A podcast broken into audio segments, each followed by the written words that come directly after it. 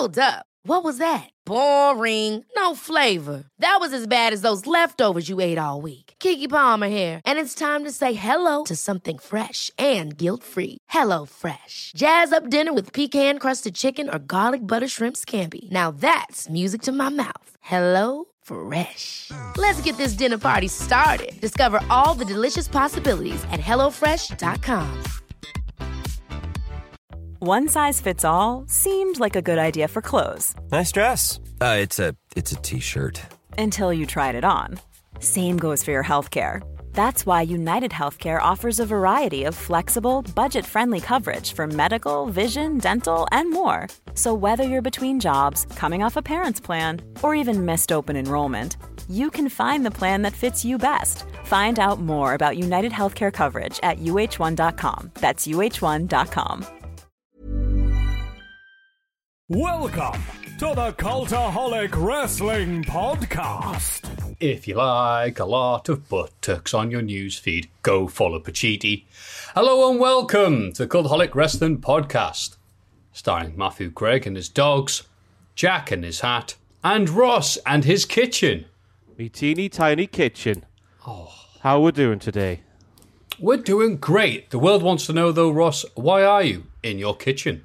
Well, I had my vaccine precisely, well, 24 hours and 17 minutes ago. So I was just playing it safe in case I felt a bit rough when I woke up this morning, but I feel completely fine.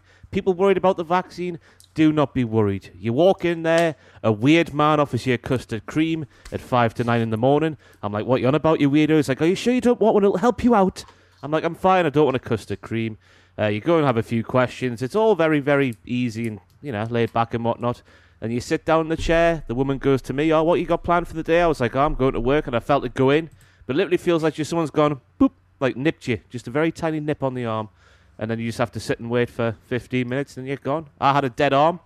About six hours in, it started like just a severe dead arm. Took me back to school, so it did. Wasn't too bad though. Had a nap, got up, but then weird things happened to me. I tell you, I had two poos right in the space of about two and a half hours, right? So rapid fire poos. And when I was on the toilet, it felt like this is getting graphic for this time in the morning. When, uh, when I was on the toilet, it felt like someone had like an aircon blasted on the back of my neck, like nice and cold. But the rest of my body broke out into sweats. But the second I got off the toilet, it stopped. So, what whatever that means, it happened on both occasions. The sweats and the cold feel on the back of the neck. But that's as that's as weird as it got. So if you're worried about it, do not be worried. It's fine. How was because you had yours on Tuesday, didn't you, Matthew? I certainly did. I got a dead arm. I got near custard cream. Shocking events that. Uh, but yeah, I was expecting like, all right, here we go, here we go, because some people have had it and they felt rotten. I'm like, all right. I had one day where I couldn't be bothered to do anything, but that's relatively normal for me, to be honest with you. So uh, I feel I'm all right today. I'm still a bit stiff, but it's all right. And it's, as you said, it's just one little prick, or as we call that, the uh, the little Andrew, and uh, it was all right and over and done with. So yeah, one step closer. Thank you for the the Pfeiffer vaccine. Loved her in Cat, uh, as Catwoman, Batman Returns. So yeah, Jack, how are you doing? Yeah, well, I, I wasn't I wasn't scared about getting it, but now I am because of Ross's Oh, I weird happenings that occurred to him. So It was I don't know so what's gonna- strange. It was literally like you know, plunked down on the toilet, and then the weird cold feel on the back of my neck, and the sweats for the rest of my body started. Got up, got out the bathroom, and it went away. Just that's as bad as it got for me, though. That's There wasn't weird, a guy in the behind you offering you a custard cream again, was there? Imagine if that was real for nights out proper. None of this, no splash, no, you know, and rhymes of that ilk. Here's a custard cream. Follow your dreams. Ah, that's nice. Did you go to the? I've got mine on Wednesday. Did you go to the Centre for Life? I went to the, the Newcastle basketball arena, which is just next door. I've just given away where I live to everybody. Let's There you go, Eagles! Let's go.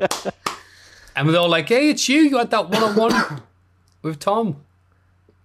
Aye, it was fun times that. Yeah. Good to had get what, out your sorry? comfort zone once in a while. When me and Tom just schooled everyone on the art of basketball, you know. Oh, I was devastated to have missed. I'm so sad. Oh, never mind. I've been Matthew. I've been waiting for about five years for a video where I can play basketball in it, and I missed it. It's I was a off that- dangerous yeah. sport. Uh, me and Tom got away lucky that day because I'm a fan of Tom Segura and Two Bears, One Cave. And it- if people if people watch that, they know what I'm talking about. 10 milligram Tom Oh, tries to go, well, he won the contest, and then they made him do like another dunk to prove, he's got a bigger willy than Bert or whatnot. Because put the, I think it was nine feet. The rim must have been. I don't know what that means in terms of basketball. It's basketball. the normal rim is ten, so it was almost regulation Almost, height, yeah, so- which is a Oh. bit. Which is a bit. I can't even touch the rim. Aye, it's- and he's in his late mid to late forties as well. So oh yeah, he, he he he pushes off Matthew. I don't know if you've seen this, and Have. as he pushes off. I think it's the tendons down the side of his knee snap, which causes his body to go backwards, and he lands on his arm and snaps his humerus. Ha! Basketball's dangerous. Yeah. I will say, in all in all my years, of, I've never seen that happen to anybody. But then we were all indestructible teenagers playing. You know, when you're a teenager and things just don't happen to you, Yeah. like you can just shake things off. Yeah, outrageous. And then obviously me and Tom are, you know, just the embodiment of physical prowess and just great, great men. Yeah, Yeah, What a Ro- Ross and. Tom better than uh, Tom Segura and uh, Bruce Kreischer. or Excalibur called him. Bert Kreischer and Bruce Kreischer. Oh, he was he was on AEW. Uh, no, he got no, name was- dropped because of yeah, the whole the- the- Go what Big Show. called? Not Yeah. I thought he was in the crowd, wasn't he? No. was he just promoting Go Big Show? Fair enough.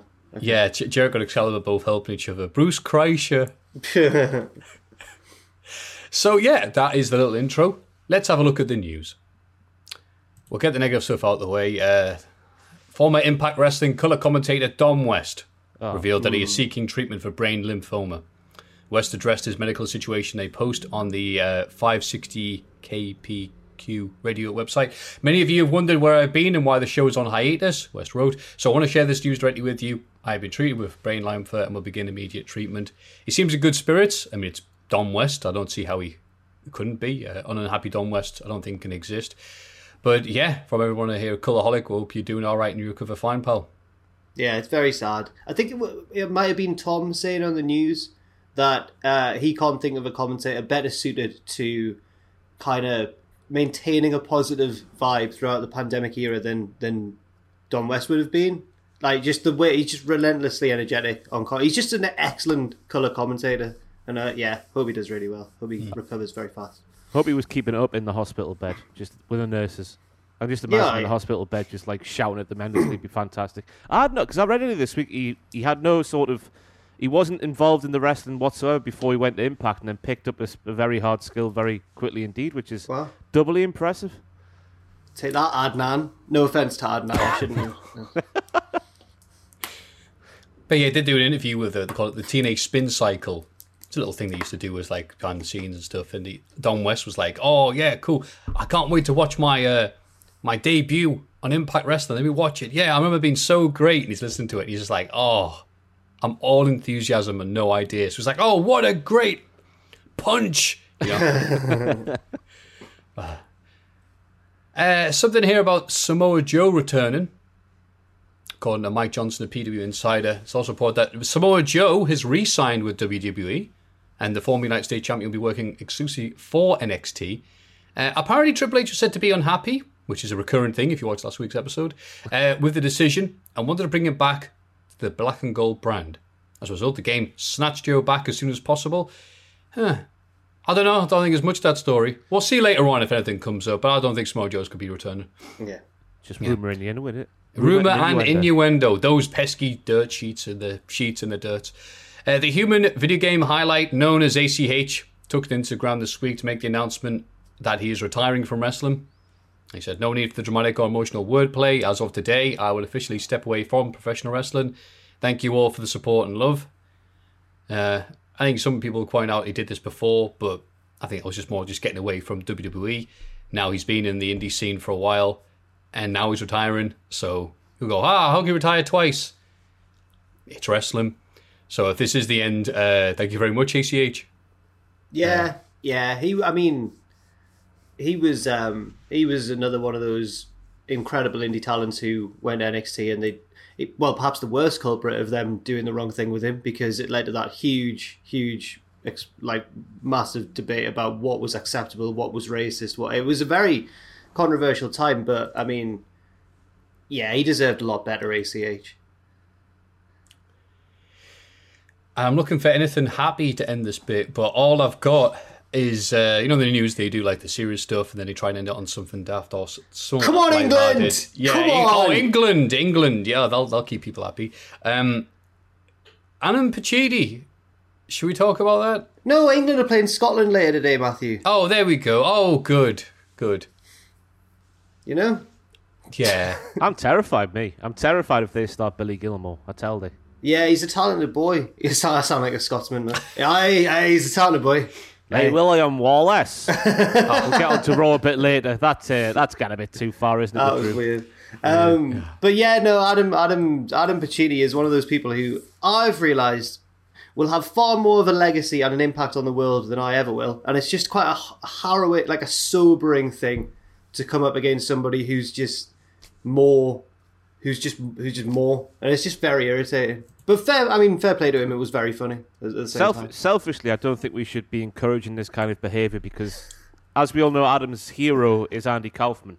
Yes. So the more he does this behaviour and the more people go, Oh, Adam, you're so fantastic, the bigger the chances are the cultaholic comes to an end. So the next time he does it, dear viewer, tell him it's rubbish, he's wasting his time, and he needs to just just work harder with cultaholic, yeah. Stick to harder. wrestling. Stick to wrestling. Yeah, stick to wrestling, not to politics. No. Yeah, that'll work. hey, here comes in Adam Pacitti. If you believe, they put the man on a. Wait, well, where's that music coming from, Adam? Oh, it just plays wherever I walk around. Do you know? Do you know? I watched that. I've never seen um, the Jim Carrey Yeah. uh, film, but I've seen the Oh. Netflix documentary about the Jim Carrey film. Why did he think that wrestling was real? Jim Carrey's a big mark, is what I've learned. Because he, he, he- Jerry Lawler turns up. Jim Carrey's like, "Oh, I hate you. You're horrible." Because Jim Carrey's all deeply method acting. Lawler gets interviewed, and he's like, "Me and Andy Kaufman were mates. What's he on about?" Yeah, it's such. Again, that. By the way, I recommend everyone watch that documentary on Netflix. You don't have to watch Man the Moon, but watch that documentary. Made by the same guy who did the Fyter Fest. ah, No, Fyter Fest is AEW. Fight, Firefest. Fire. Fe- I forgot the name of it. What, the Fire guy who went to get the what? The water? Get, he tried, went to get the water, aye, but uh, didn't have any money. and uh, we've all seen how that film starts. So yeah, uh, so Jim Carrey is pretending to be Andy Kaufman to do a film about and Jer- Jim Carrey playing Andy Kaufman, and to get into that role, he hates Jerry Lawler for real, even though in real life it was all fake and worked. It's your mind will do flips watching It's that. fa- fantastic when they actually get physical. That little scene in the film where they actually get you know a little bit of Yeah. fisticuffs and whatnot. Because Jim Carrey's throwing stuff at Jerry Lawler and just being being horrible, isn't he? Yeah, yeah. He is. He was, he was getting ready for his role as Robotnik in Sonic the Hedgehog. Uh, Jim Carrey, I worry about Jim Carrey sometimes. And he's gone very introspective and stuff and beardy, hasn't he, later on in his life? He's like Dexter Lumis, isn't he? Yeah, yeah. He does the. Pa- I've just I've just said that because I swear I've seen him do cartoonish paintings in the, the not too distant past.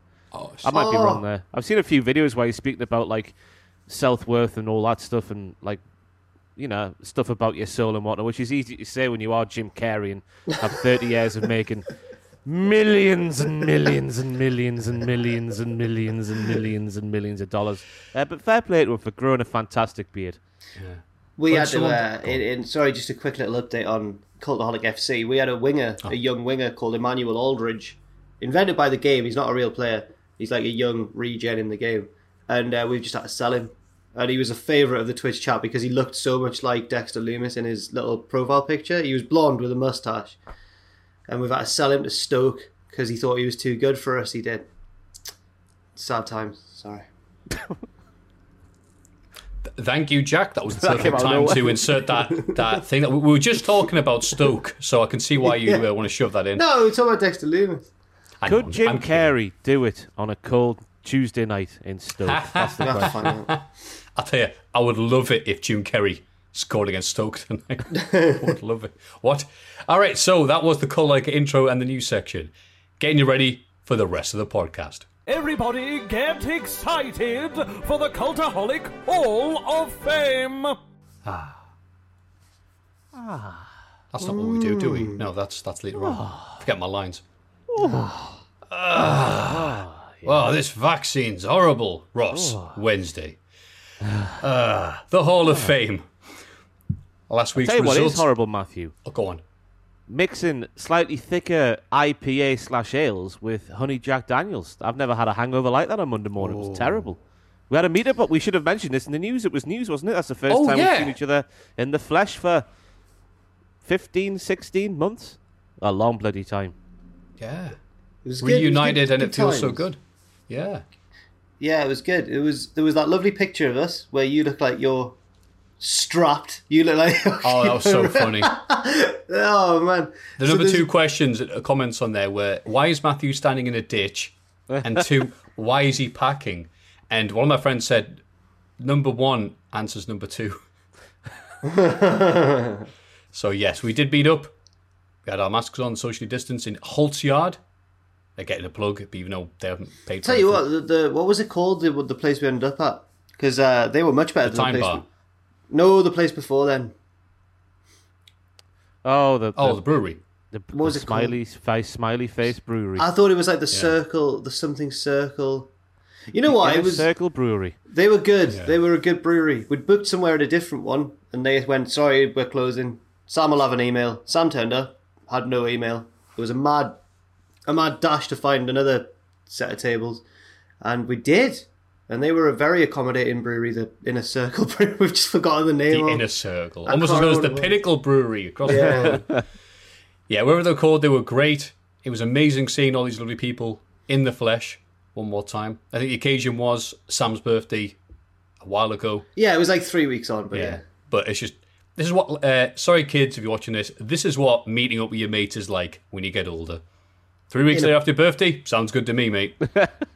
That is true. That is true. I was really worried because Sam had decided to, to have it on a Sunday after the England game, and I just thought, ah, we're not going to be able. But we actually found places. Everyone must have just gone home after the England game. Well, it was a Sunday, I suppose. But yeah, it was nice. It was, and. It was yeah, nice. because it gives you the option of ordering whatever, and the guy comes, brings you a table, and you're like, and you're like, thank you, waiter, thank you, Thank- you. And uh, so I think that's why Ross was tempted by mixing all the IPAs with the the When, JDs. when they're there written down in front of you, it's like you're a, a switcher. It's like take, takes you back to the Woolworths days, and you've got the full pick and mix right in front of you. It's just like one tap, and it's something new coming your way. But also for a lot of money. We went to expensive places. Got to, uh, got to meet a couple of the new lads as well. Meet a couple of the new We editors. did. Yeah. They, they they rocked up when we, we initially met, and I had no idea who they were.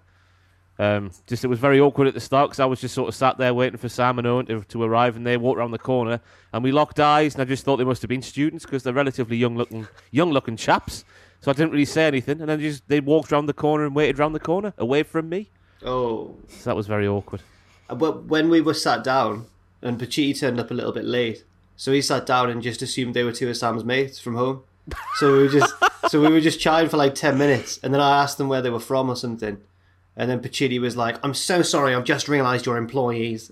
so good. Yeah. Did you say that? Oh my god! they didn't mind; it was all fine. But then later on, like I think me and Adam had gone to the toilet at the same time or something, and he all the way he was just like, "I can't believe I've done that. I'm so embarrassed."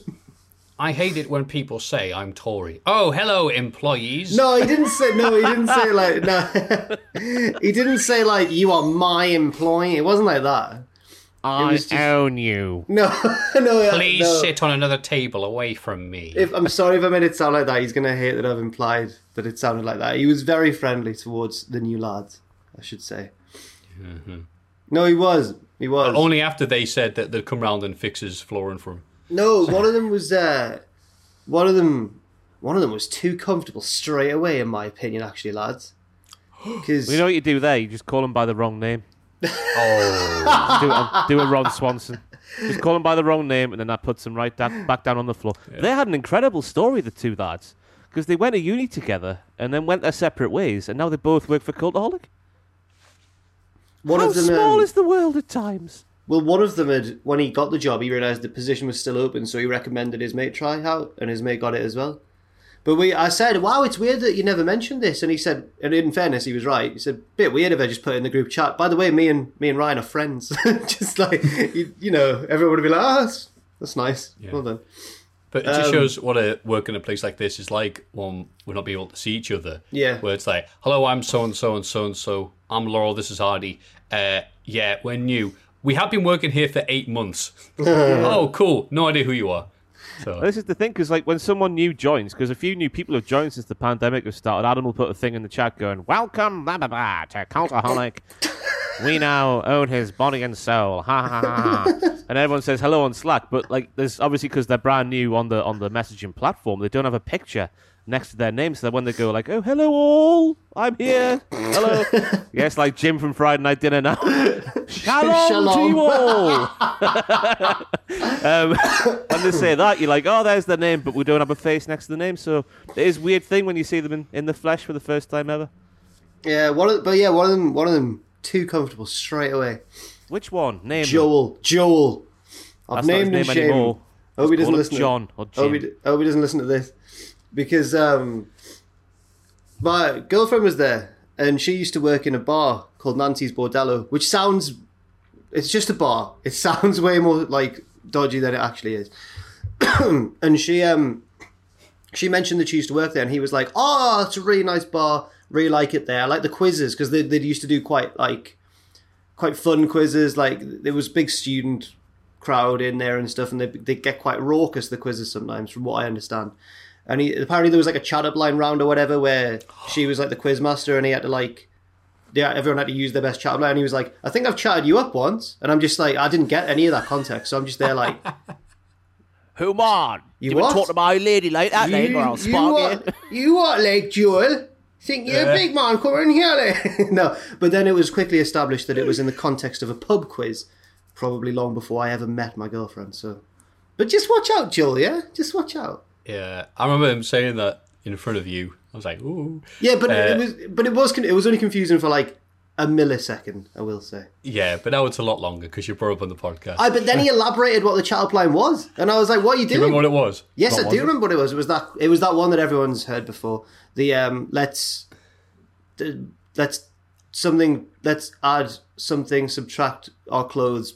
Divide our legs and multiply. That, that you know the maths one. Oh, yeah. yeah, yeah. Steiner math. Yeah, yeah. You, you 53 went, to third chance yeah. of coming home with me tonight went- at sacrifice. She went, "What's your yeah? What's your best child line?" He was like, "Will you see the thing about me? I'm a crazy. I'm a genetic freak, and I'm not normal." God, what if that worked? I think also Sam messaged me one day, and I think this was Joel as well. I think he might be my new nemesis. The Joel podcast. I know, because Sam messaged me saying, um, saying, "Oh yeah, one of the new editors, one of the ones you've not met yet before I'd met Jill, was like he's used uh, he's used a meme of you, or like a little joke of you in one of these scripts, just checking that it's all right." Yeah, I was like, "It is fine," but oh, getting very comfortable very fast there, Jill. What was the joke? Oh, it was just like me with a stiffy or something. Oh, yeah, there we go. The classic, you know, or me being a five-year-old like boy. Imagine- one, one, one of the two. One of the two. Don't mix the two. That's Imagine just going weird. to uni for several years, and then you sat there one day making pictures of Jack with a stick. Take back everything bad I've said about Joel. I feel really awful now.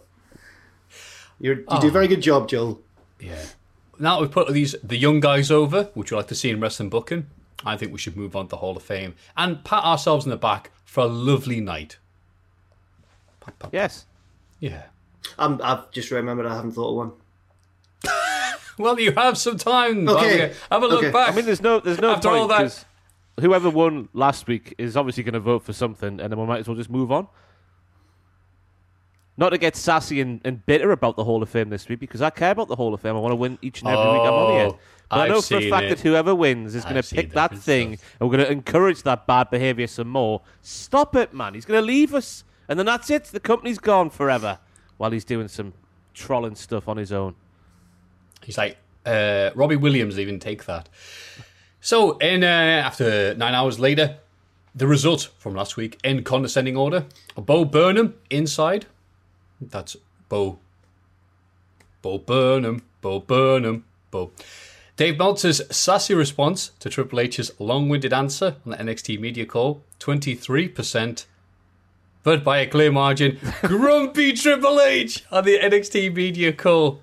Oh, why do you expect so much of us? Oh, just shut up, go away. you listen to it? Fifty-six percent. This was when Tom was on last week, wasn't it? I realised none of these sounded Oh, familiar. yeah. And I, right, okay, okay. Was that yours then, Matthew? Certainly was. Oh, well done. Ross, Ross go. nearly got there with Dave Meltzer's sassy response because that was also a highlight, but Did you listen to it, Matthew? some of it.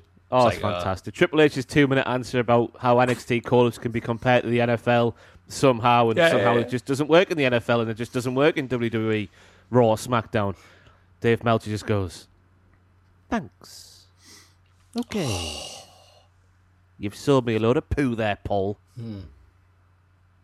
It should have been like Alan Partridge. Ah, the NFL. I see. Jurassic Park. Moved on. but this week's Hall of Fame, I'll go first while Jack fran- frantically, there we go, that's what I was looking for, frantically thinks of something. I'm going to go with Don West, commentator extraordinaire, just because of, to be nice, to be honest with you. Uh, Don West is one of those people that definitely had all his stats in enthusiasm rather than ability for most of his career. But you know what? I've heard so many stories over the years of people who went to TNA house shows or Impact house shows, and there's Don West doing the um, the brown bag special where you have like three items, three random items from the TNA shop, and he was selling it to you. He was selling it like it was the most important, like it was the holy grail, like it was the most important thing in your life, and people would say, you know what? I don't want it. I don't want a James Storm 2011 T-shirt in my wrong size. Uh, but I don't want to disappoint this man because he's putting so much effort and love into selling this crappy deal. So, all right.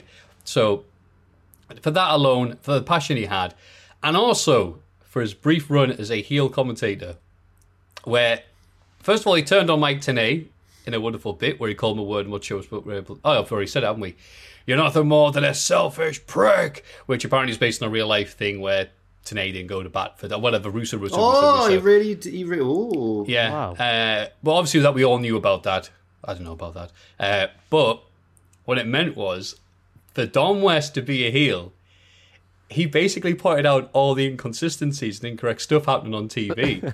so it'd be like, okay, my tonight, Am- Amazing Red has to defeat. Uh, uh, I don't know, uh, Frankie Kazarian here to make it to qualify for the four-way X title match at, at Sacrifice, and then Don would be like, "Well, hang on, Christopher Daniels is in that match as well." He goes, "That's right." He, he hasn't won a match in weeks. How's he getting in? The and Red has to qualify. This isn't right. And I, Mike Tenay's like, uh, it's not like when Jim Ross would be over the top in supporting the McMahons and Triple H's, and Jim Ross would be like, "Hey, that's just wrong."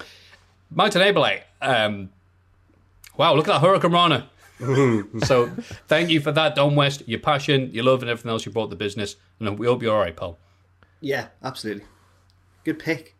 Give me Don West and Mike Tenay over anything going today. That partnership was fantastic. Oh, big I time. mean, they it's were up there. there's- Sorry, go on, pal. Excalibur no and Taz for me. Oh well, there's, yeah, but do, do they get excited? Can they do a what? Yeah, they're like more. Mike and uh, they're more like do relaxed, aren't they? Yeah. At the Have end you of an seen when- episode. Oh, What's the? It's it's become like a GIF or a meme of them reacting. to Someone's announced that someone's going to get stripped of a belt or is going to have to defend the belt or something, and they both go, "Yeah, yeah!" Come on. Throwing paper around and stuff. What's that for again? I think it was like Ah. Sting will get a title shot Yeah. next week at Impact. I think that was it. Yeah. Yes. Oh, just the best. It could, the only person who sells more than Dolph Ziggler, Don West. the shirt off your back, not a problem. Don West will sell it to you. Ah, go on, Ross. What have you got for us? 'Cause We know that you're prepared. I am prepared. I was on my Instagram reels, wasting time earlier this week, and I came across a guy called Daniel Potts Drums. And I can't play the sound because what he does is like the drums for like songs and whatnot, and we'll get we'll get hit by the copyrights and all that stuff. But watch this. Watch this. What? This better not be Sticky Vicky again. No, no, look at him. He's playing the drums. Oh, he's playing it with his feet. He's got no arms, so he plays the oh. drums with his feet. It's incredible. Oh, I was about to. Now I feel like a bad person because I was about. I was about to be like, all drummers use their feet, but no, he uses only his feet. Okay, that's yeah, oh, sorry that's, for audio listeners. Yeah, he, he does the, the bits that you would use arms for with his feet because he's That got is no arms. incredibly- yeah, it's that's- incredible. Yeah, Daniel Potts drums on Instagram. Um, yeah, go and follow him. It's incredible. He, he doesn't miss a beat. That's So, yeah. even more impressive. If you know the Def Leppard drummer who had like one arm, One arm. Yeah. but he's got, but he's using both of his legs for all the hand parts. Hmm. That's incredible. That Yeah.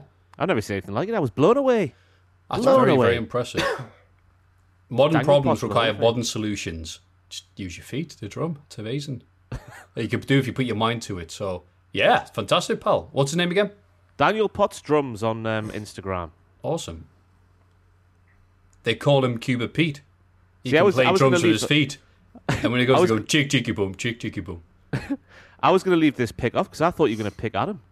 I thought it was a nailed on certainty that you were going to go for Adam. Just I think we're pandering, being enough "Ah, reference slicky to man that it." you are, Matthew. Oh, I was just remembered. slicky. I wouldn't let no. Do you, my my um my mum Might help Jack though. That was a good settle thing. Like, hey, Ja- Ross reaching his his hand out for the hot tag. Here you go, Jack.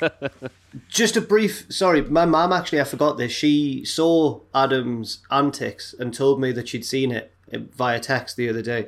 She said, um, "Yeah, your dad's gonna. My dad's gonna see his dad on Father's Day." So she just updated me. But then she was like, um, "Where is it?" She also said, uh, "I saw your mate's arse on telly." oh God. And I said, It's a very poorly run channel, ma'am. I have no sympathy for them, haha. And she put, mmm, even the most like mother response ever. Mmm, even so, very classy. As the old saying goes, a lion doesn't need the approval of sheep. Oof. She's not approving there of Adam Pacitti. She's saying he should be above that. Oh, I thought you were saying that he was the lion and we were the sheep. No, no, no. She's saying that he's the lion and they are the sheep, and he shouldn't need the approval of. Or maybe she's saying the public are sheep. Yeah, no, we do need their approval. Tell her Yeah, desperately so. they keep us afloat. We love sheep. Yeah, my rent actually depends on yeah. Um, my pick is Two the, seconds. Is Ross here? Oh, there he is. There he is. Yeah, My internet went off. I don't know what my internet's doing. I didn't hear most of what Jack said there. That's my all right. connection is unstable. Just my Oh, mum saying nasty. that Pacitti should be above above such antics. I Um, agree. For the future of Cultaholic Ventures Limited, let's discourage Adam from such scandalous, horrible behaviour. So my my pick is uh, the Scottish commentary on the BBC when Patrick Schick's second goal went in for the Czech Republic last week. Or this oh week, is it? no. Because, right, the first goal's gone in. It's bad times for Scotland. It's their first game in an international tournament, maybe since 96. I, I don't know. They're 1 0 down, they're pushing for an equaliser. Hampden is rocking and rolling. If nobody's seen the goal, right, it's outstanding. The, the, the Czech striker pounces on a deflection and from the halfway line blasts it into the. What blast is the wrong word? Ross, how would you He describe the goal? it, Jack. He, it's, Yeah. a, it's power and swerve and bit of spark. Yeah, it's fantastic. He Beyblades it in. And the commentators obviously are going to. English commentators would do the same. Sound a bit disappointed if England concede a goal, right? It's just what happens. But I've never seen such underselling of uh, an amazing goal. They go, oh, and Czech Republic got the ball here. Czech Republic on the break, and they've scored their game. I'm like, what? They've just shot from the halfway line. They're just ah. The Owen watched it and he said the moment they say Czech Republic on the break is when the ball hits the back of the net. like they're saying Czech Republic are on the break as the ball flies in. That is my pick because it's unashamedly biased, but it's right in a way, isn't it? You know, other countries would do it. We we certainly would. Come on, England. Yeah, that's yeah. You don't seem very enthused, Matthew. Oh, I'm enthused. Sorry, but Okay. I like Scotland a lot. If- that's a thing. Oh, so Speaking what, of which, I've seen a lot. No, I've seen a lot of this nonsense on Twitter. Right, I've seen a lot of English lads who suddenly want Scotland to win because they hate England and that. It's football. Come on, Yeah, but I've got to think. I mean, thank, thank, thank you, Jack, for a lot of wrestling fans going, "Oh, I've got a lot of Scottish friends." Get in the bin. Scotland's great. I I'm going to segue this into something Cultaholic related. The Sunday Post, which my granddad would always get because he was from Scotland, but he moved down to Darlo. okay. Uh, now he it makes a little bit more sense. Yeah. I'm sorry. No, no, no, it's fine. fine. But like, I brought that up because uh, to skip ahead, I was amused by Drew McIntyre bringing up famous Scottish people from like you know GCSE Scottish. Wait, that's not a thing. Um, so I thought, who who's going to be next? Is it going to be Paul Brune, who's from the Bruins, who was in the Sunday uh, Post? And I brought that up, and the Sunday Post, somebody from the Sunday Post added me going, "Oh, um, by the way, your colleague Tom Campbell will be in the next edition of the Sunday Post." oh, what? What? uh, because of his knowledge of Sonic. It was like, what? So it's all these different worlds combining at the same time. Tom does know a lot about Sonic. Why of course, Sonic Tom would get into it. Yeah, well, I don't know why that. Is it an anniversary? Well, what's Sonic done this week? Is there anything we should know of? We were talking about Jim Carrey. He was in Sonic. That's right. I've got no idea. I don't know what Sonic's in there. But Tom is going to be in the Sunday Post, and I'm very proud of him. Him and Yeah, Anna just- Pacitti are just. Oh, God, do you think on. that'll be it? Pacitti on page three, So he's got his, you know, not got his clothes on, and then Tom in uh, page six for the serious bit. Yeah. I was just thinking it might be like a local interest story where you've got a local man just off his off his nipples on Bucky's just seen I've just seen Sonic run down the road. then Tom's there to provide some context. Local man Sonic. paints, Oh, paints hedgehog blue in support of Scottish national team. Takes My good luck, to- charm. I back to my kicked Sonic the. Hedgehog at the airport What were you so hard I broke a Oh. bone in my foot. No, Sorry, just go when you said local man paints hedgehog blue, I had to write 300 words on a Mackem who put a red and white bit of paper on there. Tortoise. You oh, we told us that. about that? That, Yeah. that might have been where I've thought of this. Yeah. I really am interested in your previous job because it sounds like some some assignments, some days it sounds like. I mean, it was probably really boring at the time, but it sounds fascinating looking back. It was just my work experience at the Sunderland Echo, which coincided with the week that Sunderland got to the only cup final for how many every years all it's right, been. all right, yeah. yeah. yeah. You take credit for that, Ross. Yeah, of course I do. Yeah. Well done, I would. ah, well, that was the Hall of Fame selection this week. To recap, we have Don West, most passionate commentator you'll ever hear. Ross's pick, Daniel Potts on the drums. Daniel Potts, I forgot his name, thank you very much, and Jack, who was picking the Scottish commentary as they realise that They're the- 2 0 down, Yeah, they're 2 0 down. which is like the polar opposite of Don West. Yeah, you're right. It's both ends of the spectrum. oh my god, what a goal! You know, it's, they've just kicked off, and uh, yeah, utter disappointment Czech Republic on the break. And the break. So, those are your picks for the Hall of Fame. Passion one end, disappointment the other. The choice is yours by going to patreon.com forward slash cultaholic. This is this week in the wrestling. It's this bloody week in the wrestling. Ah. This week in wrestling. Oh God. There's a lot, there's This, a lot of this wrestling again. segment is going to be about seven hours long. I, I didn't have time to watch all of it. I, I had for the second half of Raw and the weekly NXT. I had to resort to the YouTube clips. There's been that much wrestling, but I've watched the full other shows. Yeah, The full other shows. That's good English. good English. That's what we are. That's the name of the podcast. SmackDown. I think that's on the news story that Pacitti interrupted. Good English. they do know well the next day was like no no this is bad english Ro- roman reigns talks to jey uso backstage saying he saved the usos from embarrassment last week when he interfered in their tag title match jimmy uso heads to the ring and feels like roman got them dq'd on purpose because he's jelly in the back jey confronts jimmy and defends reigns saying his loyalty is to the tribal chief jimmy says he'll be in the locker room if roman wants to speak to him i love reading these recaps like eastenders so good. I, I I didn't know what. To, I mean, it was a, it was a fine opening. Roman's still fantastic, but there's more later. There's more to the story down the line. So the, I'll, Kevin Owens. Oh, sorry. I'll, so I was going to say I love Roman Reigns. When, Likewise. When, when Ji- was it Jimmy was on about the jealousy stuff, and Roman's just looking at him like he's just an idiot. Hmm. Roman wouldn't have done that years ago. He would have been posing and pouting, but now he's just taking the taking the Michael out of his compa- compals. His compals. I've hit a wall already on the podcast. His comrades and his pals and his brothers and sisters and cousins. They're the cousins, aren't they? They are cousins. The tribal chief. I'll shut up now. The problem is Matthew wasn't wasn't letting you off the hook there. Yeah, you gave he him a lot does. of you. You were stretching I- your I hand out. did. I Matthew did. was like, "No, mate." I treat you like a treat Jack. Sorry, Ross. I fell into the trap. I should know better. You just let us go and go and go until we dig ourselves a hole we can't get out of. Isn't it great? Yeah. Yeah. That's why people tune in. Uh, Kevin Owens and Big E beat Sami Zayn and Apollo Crews in a tag match. Crews claims he only lost because he was saddled with Zayn as a partner and wants a rematch next week alongside Commander Azeez. Zayn gets in the mic and cuts a promo on Crews, but Azeez hits him with the Nigerian nail. Zayn's a tit. He's been Oh, booked- he's been hail the booked as a tit. nail. Or hail the nail, yes. That's what they said. I think this is one of the just the Intercontinental title scene is one of the weakest parts of SmackDown. Just because I feel like I've seen it about a million times already. Yet, even though they have done it a million times already, no one seems to know what to do with the people's moves who are hitting the moves on them. Learn a reversal Ah. for goodness sake. You've had enough time. Come on now. I'm a, I'm to your point. I'm a bit concerned with everything on SmackDown apart from Roman Reigns' stuff at the minute. We're getting to a bit of a trend where the rest of the show's slipping. I feel slipping. It is getting a bit repetitive when it's not Roman Reigns, as we'll find out as we continue our review for Friday Night SmackDown. Beautiful. Last week, Carmella beat Liv Morgan. This week, Liv Morgan beats Carmella. Oh, can't wait for the night. Who could have seen that coming? Get them in the Tokyo Dome.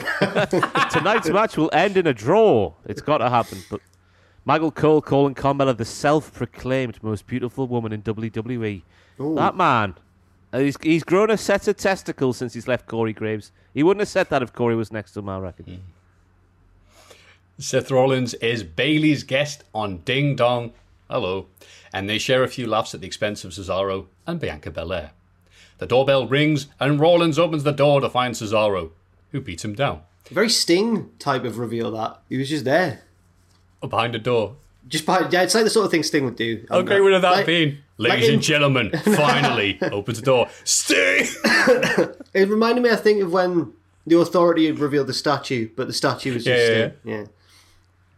Telling a more rubbish way of saying, of introducing Sting. Is it a door, a statue? Reads the name over the tannoy. Triple Even H is about to say, and it's like, someone with the big car that says Sting for life license plate. you are double part. Oh, yeah, Tim, sorry. That statue thing was amazing because they'd obviously made him stand under there for quite some time, and just the sheer heat of being trapped under a massive, thick, whatever it is, rug. Is it? It's not a rug, is it? What's wrong with me today? I can't wake up. No, it's a, it's a sheet. It's what Meltzer writes for. A sheet, yes, a dirty sheet. It's a rag, brother. A rag. Just made all his paint fall off, didn't it? Poor Yeah. guy. Poor guy. It'd be great if they revealed it. Sting! And he just collapsed. Cesaro threw pieces of Bayley's Sting a splash. They'd call it. They're like, yeah.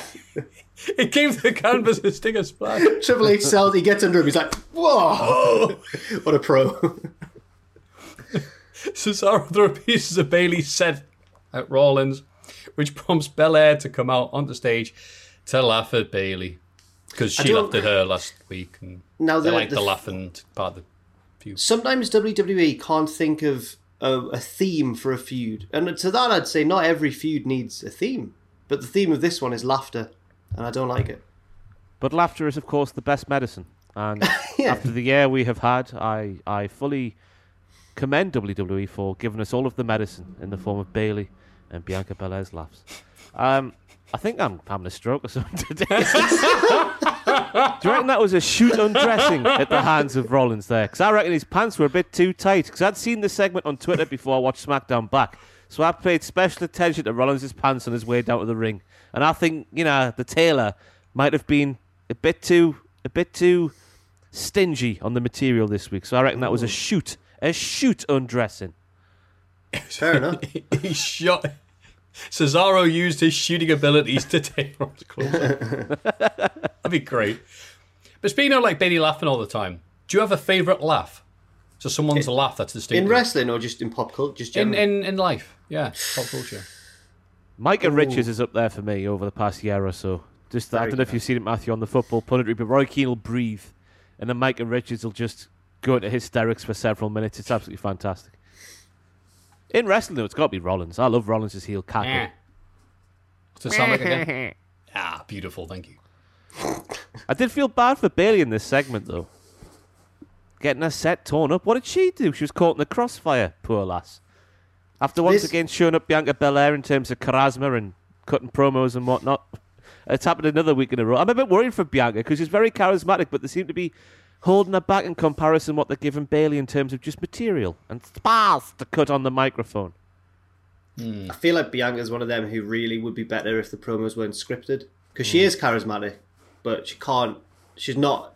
She's one of those ones who can't hide that well when she's reading the script. If that makes sense. Yeah. If if I was doing predictions this week this weekend, which I'm not because it's Adam versus Andrew with Hell in a Smell four on the line. Dun, dun, Um, dun. I'd, I'd be picking Bayley. Me, I reckon Bayley's got it this weekend. I wouldn't. I, I think Bianca's still got it for now. Matthew, Oh, you made me pick so soon. Oh, Yeah. all right. Uh, um, I think Bella will pin her clean, and that'll end the feud. Because Bayley's complained about a few sneaky victories, perhaps not that clean a, vic- a pin. So now they're going, nah, pin her clean. And it's like, oh, that's me done. And then uh, we'll move on. That won't happen, will it? No, Some of it might. happened. I'm trying to It might, it happen. might, it might happen. You It's know going what? to I'll revolve wait around after- laughter somehow. Do you reckon just like we'll Bayley will slip Bianca a doobie or something? She's going to. She's she's got it locked in a hold, and she gets like the the big funny joke book or something. Like to escape the hold, she'd be like, "My dog's got no nose," and then she, how does it smell? Awful. Ah! oh no! I've let go of the hold. Now I'm completely vulnerable. oh my god! I've just got a flashback to Sam at that uh, that brewery. Do you remember with the dog's little bowl of water I remember the dog's little when he of hoofed water. it? What? No, I missed that. Oh my god! Sam was going to the toilet, right? And um, like behind us, there was a, a, a lad with a little a little dog. I forget which kind of dog it was. It was Border nice- terrier. was it a border terrier? It was a nice little, nice little dog. And I had this bowl of water because it was hot on Sunday. And Sam obviously had to get up and turn around. But as he turned around, the dog bowl was right in front of him, and he sheared it. the water went everywhere, and this poor little dog, his, his face was heartbroken.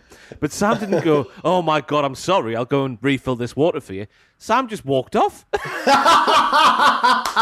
you do you remember this?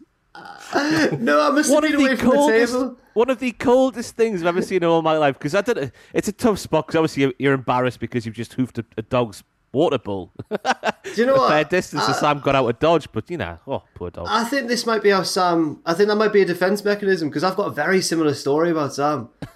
Oh no, I d- yeah okay. Um, years ago now, like I'd only known him for it, we were still at WhatCulture, possibly in the old office, Ross. That's this is how long ago it was, and um, what was it called? Charlotte Square. Charlotte Square, a lovely area of town. Um, and me and Sam, like we were the last two on a night out. My ex was there, and I went to the toilet. And when I came back, the mood had just changed. Like the mood between Sam and my ex girlfriend was just, it was frosty. And then Sam had to go soon after that. And as he left, I, I was like, "What did what happened there? Why did he say something?" Because I didn't really know Sam at the time. I was like, "Is he being weird? Like, what's going on here?" She was like, "No, he um." he spilt his drink across the table and it went on me and he just carried on his story. he just carried on telling the oh. story. It's He a might tough have, knows spot, like, to be fair, he might have had a few. He might have been. He, I'm doubting he was sober when he did this. But yeah, it is tough. It is a tough spot. That is cold blooded. you look right. I go, yeah, I know. so anyway, on Twin Peaks season two, right? oh, God love you, Sam. This is his birthday. He gets a pass for that. Yeah. But he should have said, "Oh, Sam Driver on the break."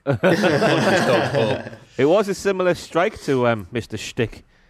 Was it? Is it Schick or Sh- Shtick? Schick. Schick. Schick. Baby Oh, boy. let's be very careful those words. Yeah, yeah, yeah. That's a word. That's a name. YouTube checkers. Carry on, Oh Ross. God, I make a call on that. Oh, that was it. boy. Yeah, cool. Yeah, moving on. Uh, PG, PG. Where are we? Oh, God. Gable finds the Street Profits backstage and wants to apologise to them for Otis's actions last week. But it's really an excuse for Gable to cancel a planned tag match. They end up arguing, and Ford challenges Gable to a singles match, which he wins by DQ when a clean shaven Otis interferes. Otis does a bit of a Papa Shango on the run in. He was late. Otis. Oh, right. Otis beats down Ford until he's stopped by officials. That's a good reference. I thought when he came out as a witch doctor. Or. I've shaved my beard and now I have voodoo powers. So, what do we think of clean shaven Otis? It's not right.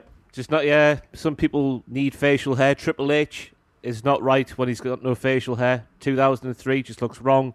Otis for me falls in that category. John Morrison as well. I think maybe when he rocked up initially without his facial hair, he looked a bit wrong. But some people need facial hair, and Otis is one of them. Yeah, I agree, Ross. Adam uh, Pacitti. Adam Pacitti, yeah. I saw someone, I think it might be on Reddit, shared a picture where they put a picture of Roman Reigns through that app where you can just make people clean shaven. Roman Reigns, we can confirm, he needs facial hair. Yeah, yeah, he'd be minging if he didn't have facial. Yeah, it'd be disgusting. Yeah, But anyway, for- if I was on, if I was sat there booking SmackDown right, and I saw this matchup right here, I would be thinking, "Wow, in three, four, five years' time, that's my main event right there: Montez Ford versus Chad Gable." I thought the techers on show in this match was fantastic. I've got some written down here. There was arm drags and drop downs and sidelock takedowns. then there's that bit where Montez threw himself in the ring and Gable reversed it into a Northern Lights suplex. Then you had that bit, a lovely pick out of midair into an ankle lock by Chad Gable once again, who it turns out WWE is quite good at wrestling.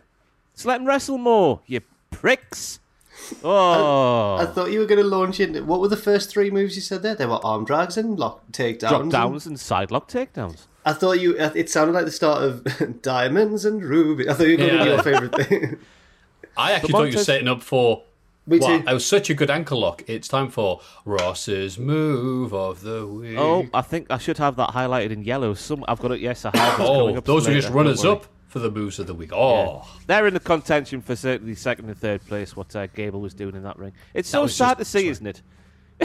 just how good this guy is, and he's charismatic as well, in a in a, a, a nerdy Kurt Angle kind of way. Yet they just don't really use him. But we're getting and, there slowly. I and guess. why is and why is Otis the most natural babyface on the roster a heel? he's a good heel though as well. I like Yeah. him. as well, Yeah. But Versus, what a versatile performer. fair enough. He could do it all, beard and unshaven. He can do it all. And uh, Gable, you're right though. He has sex on legs in the ring, and uh, yeah, not good enough for Ross's move of the week. Oh, this is just the moosh boosh of the week, though. So bless him, just an appetizer. Stay tuned for more. Oh wait, you're still here. Fantastic. Nakamura faces Corbin again and beats him with a roll up. There's a scuffle after the match, and Rick Boogs helps Nakamura keep his hands on Corbin's crown in a segment that I definitely skipped. How was it? I have the entire King Corbin versus Shinsuke Nakamura feud written down. Well, I've got a screen grab from Cagematch actually.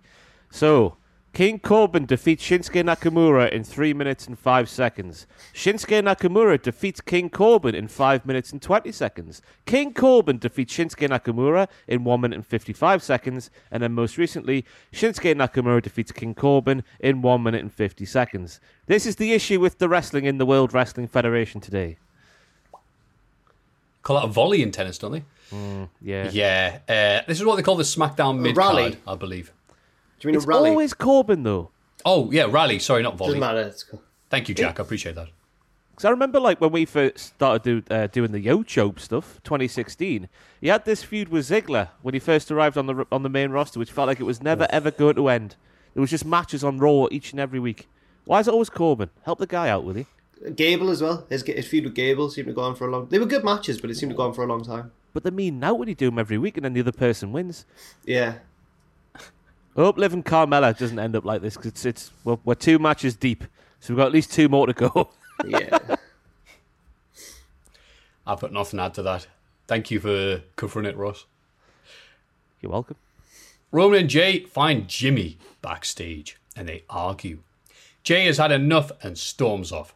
Jimmy wants to fight Roman and Reigns acts very confused. He blames Jimmy's anger on sorry, Jey's anger on Jimmy, saying he should be looking out for his brother.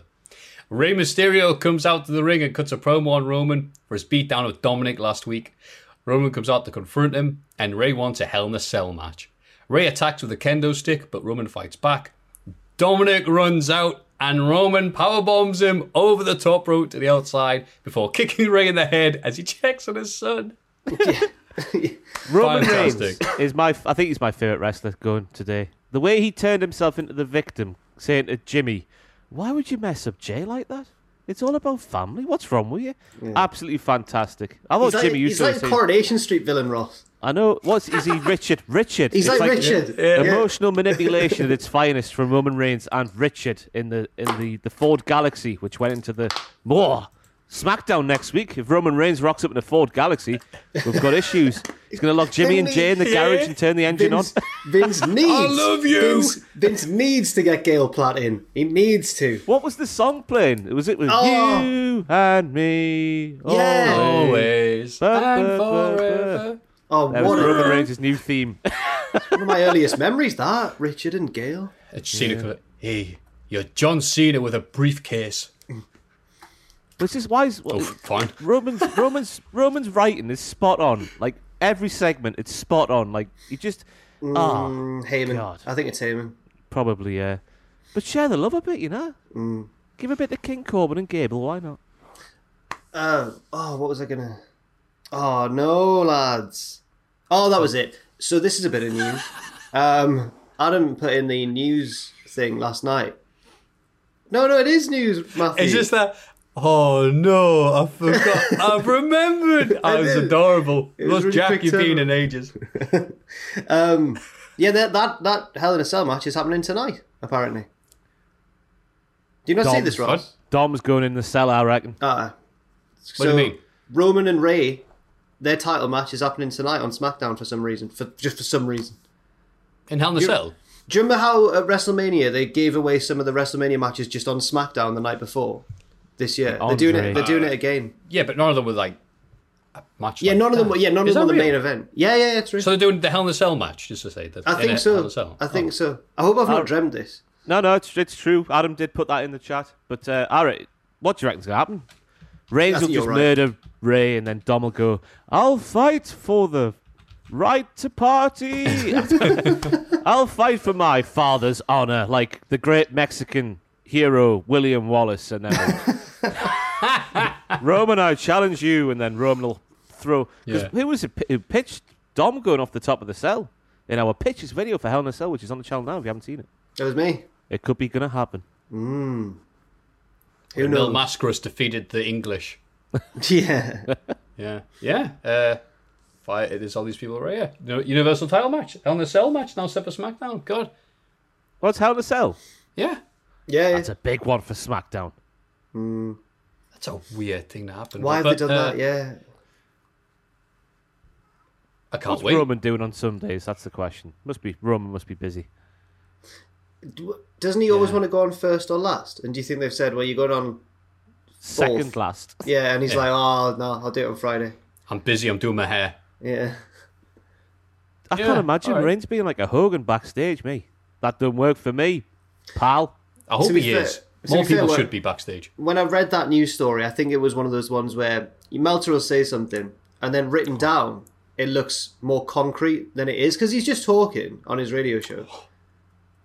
And, and he said something like, "Yeah, Roman, Roman should always be in the last segment or whatever," but it, written down, it looked like Roman demands to be in that sort of thing. But I don't think it actually was. I don't know. Sorry, that's very boring.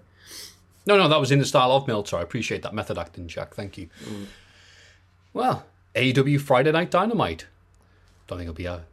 Oh, there we go. What's SmackDown going head to head with currently?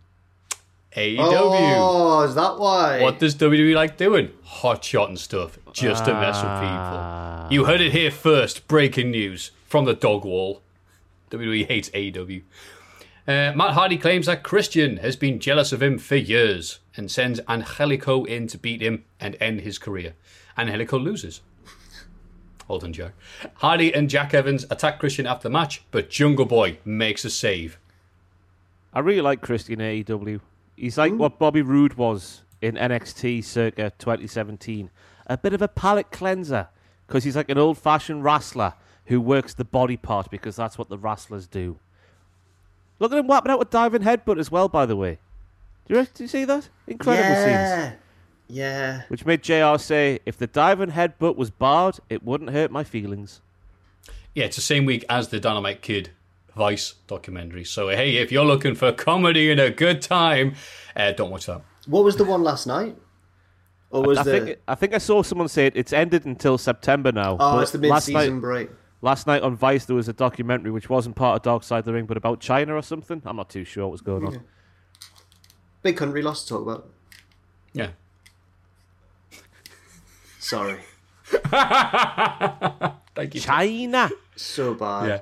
But you know, Donald I, I thank you. I agree with your thoughts there, Ross. I like Christian in the Bobby Roode style of being a palate cleanser. That's perfect. I'm going to have to steal that from you unashamedly. You Uh. I just don't want. Oh, thank you.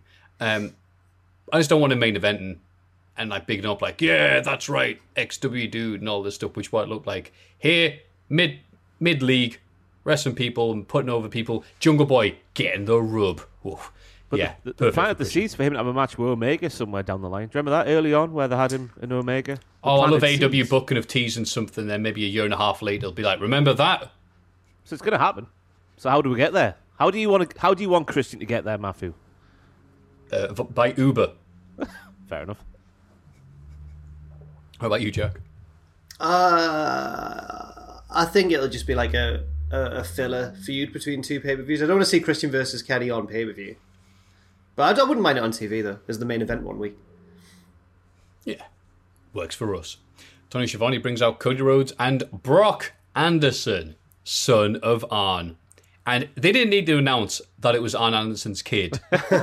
he needed a look at him for two seconds goes, yep, that is definitely Arn Anderson's kid. Anywhere between the ages of 16 to 43. uh, QT Marshall comes out. Oh, and says that they're wrestling him and Aaron Solo. Is that right? Aaron Solo? Yeah, Like Han Solo, I guess. Anyway. I think it is. He's so low on the card. That's all. Oh, QT Marshall comes out and says this is nepotism, and says that Cody's favoritism led to him creating his own stable of trainees in the first place. It's a good point, well made. He challenges Cody to a South Beach strap match, and AEW goes back Arn the road, and Cody accepts because he is brave. You are brave. you are brave. QT cheap shots on, so Brock tackles him, and referees pull them apart. That's right, folks, wrestling historians and old gets. A Rhodes is teaming up with an Anderson. Now, historically, nothing bad has happened when this thing has occurred. So I'm hoping that this is like, a, hey, if you know, you know. If you don't, well, just sit back and watch. Cody's been teaming with, not teaming with, but he's been aligned with Arn for quite some time now, and we've been waiting for this to happen. And I just wonder, will it, will it ever happen now? Oh my god, I would love it. I would love it if Brock just turned on Cody and just beat him up so bad that Cody had to go home and be a dad for a bit, like you know, a year, two years maybe. I don't know what's happened. I don't know what's happened with Cody, right? But because take yourself back to 2019, well, basically before the pandemic ha- happened, he was, you know, the valiant baby face. He was cutting these promos. You got behind him when he was speaking. It was fantastic. He was his matches were were good. He would always do something big and get the emotions in his matches and whatnot. But then since the the pandemic started, the booking of Cody Rhodes has gone too far, and I'm worried that Brock will do very little in this matchup because Cody, of course, will get beaten down and then taken up the ramp to get treated and then come back down and then win the match valiantly for America and whatnot. But hopefully Brock just beats, like, turns on him because his dad said so and beats him up so bad he has to go away for a bit. I think I we would could. it. I think we could see it. It might happen. Yeah. Yeah. Or. Brock will get the pinfall, and Cody will do the whole. This guy, he's got my endorsement. I'm Cody Rhodes. That's exactly what's going to happen. I'm gonna I, put my, Cody uh, Rhodes, endorse this wrestler. Yeah, My A level GCS, uh, my, sorry, my, my GCSE media studies to, to good use here. I, I reckon Brock because he was wearing like a salmon pink polo, wasn't he? I reckon that was somewhere, you know, just you know, shades of Mark Henry there, but in polo shirt form. Oh. I thought you meant salmon pink, uh, which was the colour of all the 80s wrestlers back in the day. you know what else happened in the 80s? That's right, Ross. Ole Anderson turned on Dusty in the cage. Oh, So Arn Anderson turned on Dustin. Brock has to turn on Cody. And it would be a nice angle if Arn's like, get him. And Brock's like, we on about. Come on, Andersons have to. It's in the lo- it's in the big book of wrestling. He gets out a big book of wrestling, starts reading it. Coincidentally, it has jokes, and it's the same book that uh, Bayley was reading from before, and uh, yeah, tying it all up. And uh, Brock's just like, no, I don't we on about. I, I didn't watch uh, eighty four wrestling. Sorry. He's just like, no, I'm gonna turn on Cody. I want to do flips and that. I want a ladder Yeah. match. I want to do a Canadian destroyer, and Arn's like, oh, son. I want to change my name to Brock Buck. Yes, I want to. I want to do tag spots where there's no trying to come in and out for five seconds. Son, no, you break my heart. Ah. next, you tell me you want you won't want to bleed in a strap match next. Nah, Dad, I've got a cool forehead. Oh, son. Yeah.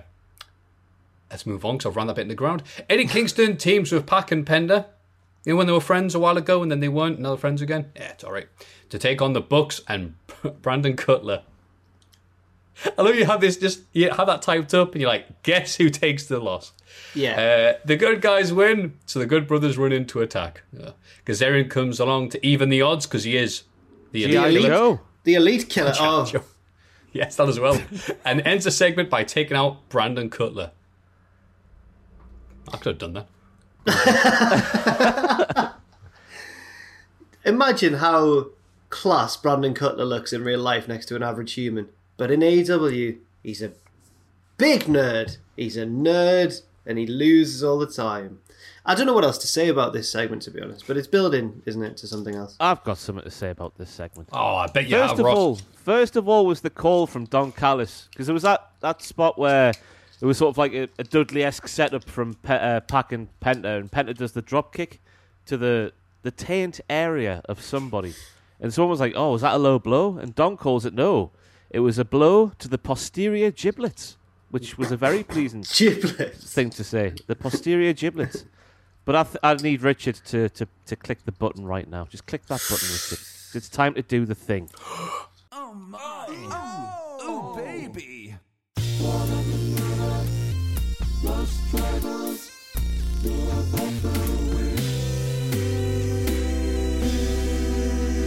That wheelbarrow through through Nick thing straight into a Canadian destroyer onto Matt from Penta was my move of the week. Ross Tweddle's move of the week. We have a jingle now, Jack, which is it's well, I showed you the week, didn't I? It's very raunchy. I've seen the jingle, yeah. Oh, it's fantastic. Um, so yeah, the, the wheelbarrow roll through to Nick straight into Canadian Destroyer onto Matt is my move of the week. Because how do you do that, eh? How do you do that? How do you get out of bed in the morning and say I'm going to do a wheelbarrow roll through to Nick straight into a Canadian Destroyer onto Matt? How do you do that, eh? Wheelbarrow. I'm trying to picture it because I can't think of the spot in my mind. Wheelbarrow, roll through to Under, Nick. and then as he comes round, up on top of the back, it was it was so fluid, liquid wrestling. Mm. And there's Lovely. AJ Styles saying the moves are easy. My light bulb was just dimmed there. It's back to normal now. Mm. Sorry. Thank you, Jack. There was these moments where someone will say something, here's my impassioned speech about how amazing this was, and someone will say something incredibly dull and boring, like, No, "Hmm, sorry. I'm hungry. It was relevant. It just took me by surprise. I wasn't trying to undersell, undercut Ross's um, endorsement of the move. Killed the segment already two weeks in. That was Jack's production of the week. Ah, anyway, thank you, Ross, for the move of the week. The Pinnacle arrive, and everyone cuts promos on their inner circle counterparts. MJF denies Jericho challenge for a match, saying that he used to idolize him, but now they realize he was idolizing a false god, and that's bad. Jericho interrupts from the parking lot, where the inner circle destroy the Pinnacle's limo, including some Jake Hager forklift action. Ooh, hot and spicy. Uh, I also appreciated the El Barto graffiti from uh, Prom Powerful, but they've done every Raw 98 segment over the course of what, two months now? Between the spraying, between the getting thrown off the cage, between the limo getting destroyed, um, the van hitting the mobile locker room, and it's all, I'm numb to it now. Can you can only do one of these things or two of these things every bleeding week. can the inner circle leave the pinnacle alone? They're big bullies, and they're they're ruining their property, and they're and they're burning down the ozone layer. I'm thinking of um, the speech in Dumb and Dumber, and they kidnapped Shamu and put him in a chlorine tank. What? No way! That's School of Rock. It's not Dumb and Dumber. What Yeah, am I it's not talking Dumb and about? Dumber. I'm thinking of the Dumb and Dumber speech where he goes, "We're we got no food. Our pets' heads have fallen off." I've mixed up the speech with Jack Black in um, School of Rock. Never. Someone save me. I'm Stop drowning. getting Jim Carrey wrong. Yeah. But yeah, just when you thought, Jack, that you couldn't ruin this podcast any further, you turn it around and do something like this. I- Thank I you, Jack, thought, for I thought. I'd have a peruse of the comments from last week's podcast. Oh, and everyone on. was really nice about Tom, which was fantastic. But there was Yeah. one man who would reply to everyone's comments saying why that it was good with, yeah, it was good. Jack needs to not be on the podcast anymore. Oh, and I was like, oh, it gave me a crisis of confidence, you know? Was that Tom's burner that he alluded to last week? No, Tom would. That's a very opposite of what Tom would do. No, but that it was the thing of last week. Just to interrupt. Tom said he had a burner account that would go in and criticise himself. like, Nah, Sorry. Tom's got, Tom's got burners to big himself up. That's that's what's happening there. All right, that Yeah. was Tom's burner because it didn't have a profile picture, did it? Uh, was it Sonic? it didn't have a. It, it wasn't a person. I, I can't remember if it had a profile picture or not. Yeah, it was Tom. But yeah, I'm I'm ready for the, the well, I've been ready since before the last match they had for Pinnacle and Inner Circle to end. I just it feel, is it just Jericho? Just you know, MJF's the big cool upcoming thing. I'm gonna run him into the ground because that's what's happening. I just want the Pinnacle to get a big, decisive win, which they've already done, but a, a bigger, more decisive win where maybe one of the inner circle member members, kayfabe, dies or something because that's where we need to go now. We've seen Jericho almost die off the top of the cage. Where do we go from there? It's like I, I, I don't know why this is continuing. We're not going to look back in many years' time, are we, and go, wow, remember the Pinnacle versus Inner Circle days? Those halcyon days? That's when professional wrestling hit its peak once again, and the business came back to be the most popular thing in the world. I'm time. I'm ready for it to go. Because Pinnacle just look like dorks, don't they? In comparison, sometimes to Yes. the cheeky little, the cheeky little scamps that are the inner circle who do vandalism and stuff. Well, I thought there should never have been a match after the cell, uh, the War Games match. Same. Yeah, never mind. Yeah, but they'll need to do other attitude bits where uh, Sammy Guevara will appear in the mirror, but only MJF can see him Jericho will crucify MJF and raise him up. on a and- symbol, Yeah. and the symbol is like a fuzzy album cover. MJF will cook all of Jericho's dogs. All of them. Oh, Release the hounds. Here you are, Chris, in a lovely sandwich. Oh no! I am- Oh, oh, thank you. I appreciate. Hmm. And he goes, "Yeah, it needs a little pepper." And he goes, "Doesn't make any sense." He goes, "Oh, I thought your dog's name was Pepper." He goes, "No." He goes, "Ah, joke doesn't work. I, I cooked your dogs." Did you have a dog called Heinz by any chance? Yes. Thank you for this bean sandwich you provided What's me. going on, lads? don't What's, know. what's happening Bean here? sa- I'm trying to think. Like, wait, hang on. tomato sauce, I was going for Heinz tomato ketchup. Oh, that is true. But A little bit of garnish, you know, in the sandwich. is it bad when you said sandwich. Heinz and I'd thought the beans? Because Heinz means beans. I Heinz is the beans. only answer in terms of sauce, though. Don't Aw, give, really? If you give me Hellmann's, right, for mayonnaise, I'm on about now. If you give me Hellmann's, I send it back. You know, like we all hate Hellmann's. I thought Hellmann's Hellmann's mayonnaise. was. I The, thought the, the Hellmann's was dominating everyone. force in a Mayo Like- Entertainment for 50 years. I don't care. Heinz is where you are. It's Heinz or nothing. What if? What are Oh. our feelings on mustard? Hate mustard. Okay, like Love English my- mustard. Oh. I like. Is English mustard the slightly more sour one where you're like, ooh, ooh? I prefer French then, French mustard, just standard mustard. On a hot dog or a burger. Oh. wow. I can't have a hot dog unless it's got mustard on it. Oh, really? Mm. They love you in Chicago. I don't. They know where do. it is. that- Right? They're yeah. miserable as well. Yeah. No, I never thought about that. When it comes to red sauce, I'm like, any sauces are any any brand, yeah, with ketchup, I'm not. Uh, but brown sauce. Don't Oh, like it. no, Oh. no, no, no. Yeah, it has to be daddy's. If it's not daddy's, then it ain't brown sauce. That's that. Is that some sort of euphemism there? No, it's a oh, slogan. Oh, no. I think. Wait, people know what daddy's is, right? Oh, no, Yeah, no yeah. idea. it's Daddy's the brand of brown sauce. yeah. Is brown to have sauce? Sorry, go on. Is brown sauce just English? Because Uh. I can't imagine it being in existence elsewhere. I can't imagine any Americans asking for brown sauce. It's a good point, actually. But I tell you though, one of my American friends uh, DM'd me a while ago, and they said, "Matthew, I've got a question to ask about British cuisine." I went, "Sure, go ahead. I eat that." And they went, um, w- w- "Mushy peas." I went, Oh, yeah. lovely. And they're like, "Why?" And what do you mean? He goes like, "Well, "Why is this a thing? Why are the peas all mushed up and liquidy and it looks disgusting?" He goes, "No, that's lovely."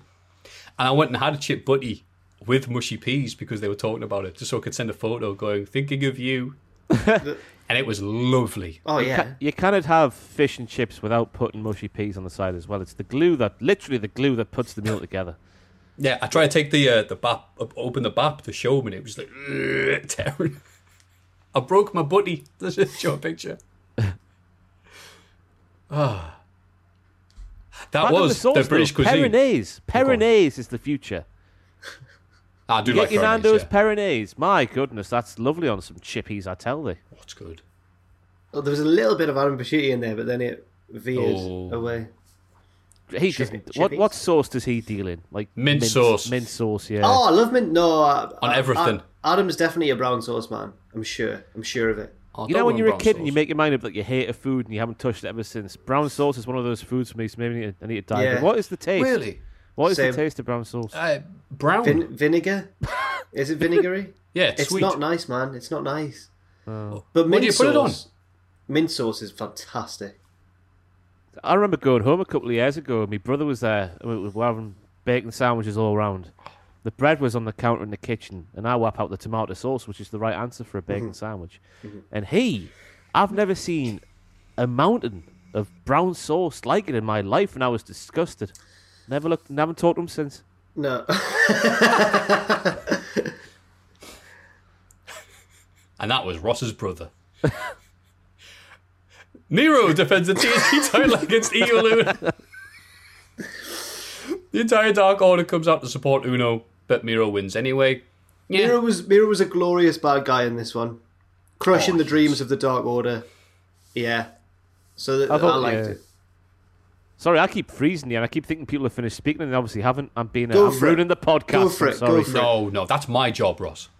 I just, yeah, I thought the promo package and the Evil Uno's promo before the match set things up lovely because a lot of people were obviously saying, "Oh, why is Evil Uno getting this shot when he's like not really been, yeah, wins and losses and all that stuff in AEW?" But yeah, he played the underdog role, the valiant babby face, and Miro, as Jack said, was a glorious bastard. And I love the little um, bit where Evil Uno tried to do the discus clothesline, but because he's not as big or as strong as Brodie Lee was, it just didn't work. Yeah, but he, the the mate of Matthew did try. Bless him. I'm still trying to make that a thing. The uh. bites me in the backside and it, it makes me look bad. But yeah, good good on Miro, who didn't thank Jesus for making him strong and powerful like he did a few weeks ago. No, but who's gonna take on Miro? Oh, take on Miro. That's yeah, yeah. It just popped into my head. I was like, That's good, that yeah, I like it. That was good. ah, thanks, guys. Oh, by the way, I It's see like you that- it's repping like the right. video. Oh, on. It's like that bit on the match the other day when um, I was watching BBC News and they, they were showing the Wales highlights from Baku, and the presenter was so proud of himself because he was like, "That goal went into the Baku of the net." No, no. And he kept repeating it, and he kept repeating it, and he Charlie, what's he called? You got Charlie and Naga on like the later weekdays. Right, right, right. Is it Charlie Stayt? He kept saying Baku of the net. Why? Oh, However, Charlie, be better than that, will you? Be better. I'm worried that Louise will get replaced by Charlie or Naga. It's just not not going to be the same.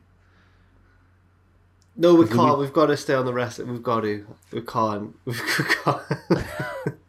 No, what's your thoughts on Louise announcing her departure from BBC Breakfast? I don't know. I'm not a big viewer of BBC Breakfast. Oh. Matthew and Tom were devastated. Oh, no, it was just Tom, was it? Yes. Oh, Yeah, was I'm, this a? Was I'm this still a recovering from? Chris Oh, Evans right. leaving the big breakfast, so Yeah. swoosh. Kenny Omega and Don Callis cut a promo on Jungle Boy, so he comes out to confront them. He attacks Kenny and almost locks in the snare trap, but the Bucks run out to chase him away. What's the snare trap? Because I only read a review and put that in because that's what the review the review said. Ah, is that right? Okay. Yeah, and this was a uh, good. Second best highlight of this was uh, Kenny Omega coming out and going like, "Jungle Boy, you may be a fit and healthy young individual. You may uh, look like a male model. You may have lovely hair and luscious, li- but I'm going to beat you. Um, uh, we have the title match, right? And uh, and who can blame Omega? But obviously, the highlight was Jungle Boy saying, "Ah, Kenny Omega, you talk too much." And I looked at the camera and went, That was for you, Matthew. We're very sorry for taking your YouTube channel down. Here's a meme to throw you back on our good books. Or maybe I went, Thanks. Jungle Maybe- Boy. And he went, No problem. went, Can you hear me? And he went, Yeah. And I took the TV off because I'm scared. Maybe it's another snare trap for you, Matthew. They'll want you to use that in your video and then get you. Get you uh, good. Literally snare trap by the dude who uses the snare. That would be, you know what? I'd be so blown away by the, the, the wordplay there. Then I'd be like, Yeah, it's a fair cop. This was the start of a, a weird part of Dynamite. Just to, to just to run you through the, the, the notes I've got here. We had this Omega interview promo segment, then a Jade Cargill promo, then a Men of the Year promo, then a little tiny match, another match, a Wingmen promo, a Britt Baker promo. Do you fancy a promo on your AEW by any chance? Yeah, I've Oh, skipped go on, some but of only them with brown 'cause- sauce. I've skipped some of them because it was just too much to include every single one, and some of them just weren't. Just said You know, nothing. Yeah. Yeah, yeah. Well, this this promo for between Kenny and Jungle Boy largely said nothing. It, it didn't really help anybody's cause, did it? We saw think the- Kenny in a nice suit. I guess that was a, a, a highlight. Do you remember the you know the infamous first ever TNA weekly pay per view when it first ever started back in two thousand two? and the the rope broke in the dark match or the ring broke, and they had to front load the show with all of the non wrestling segments while they fixed the ring in the background.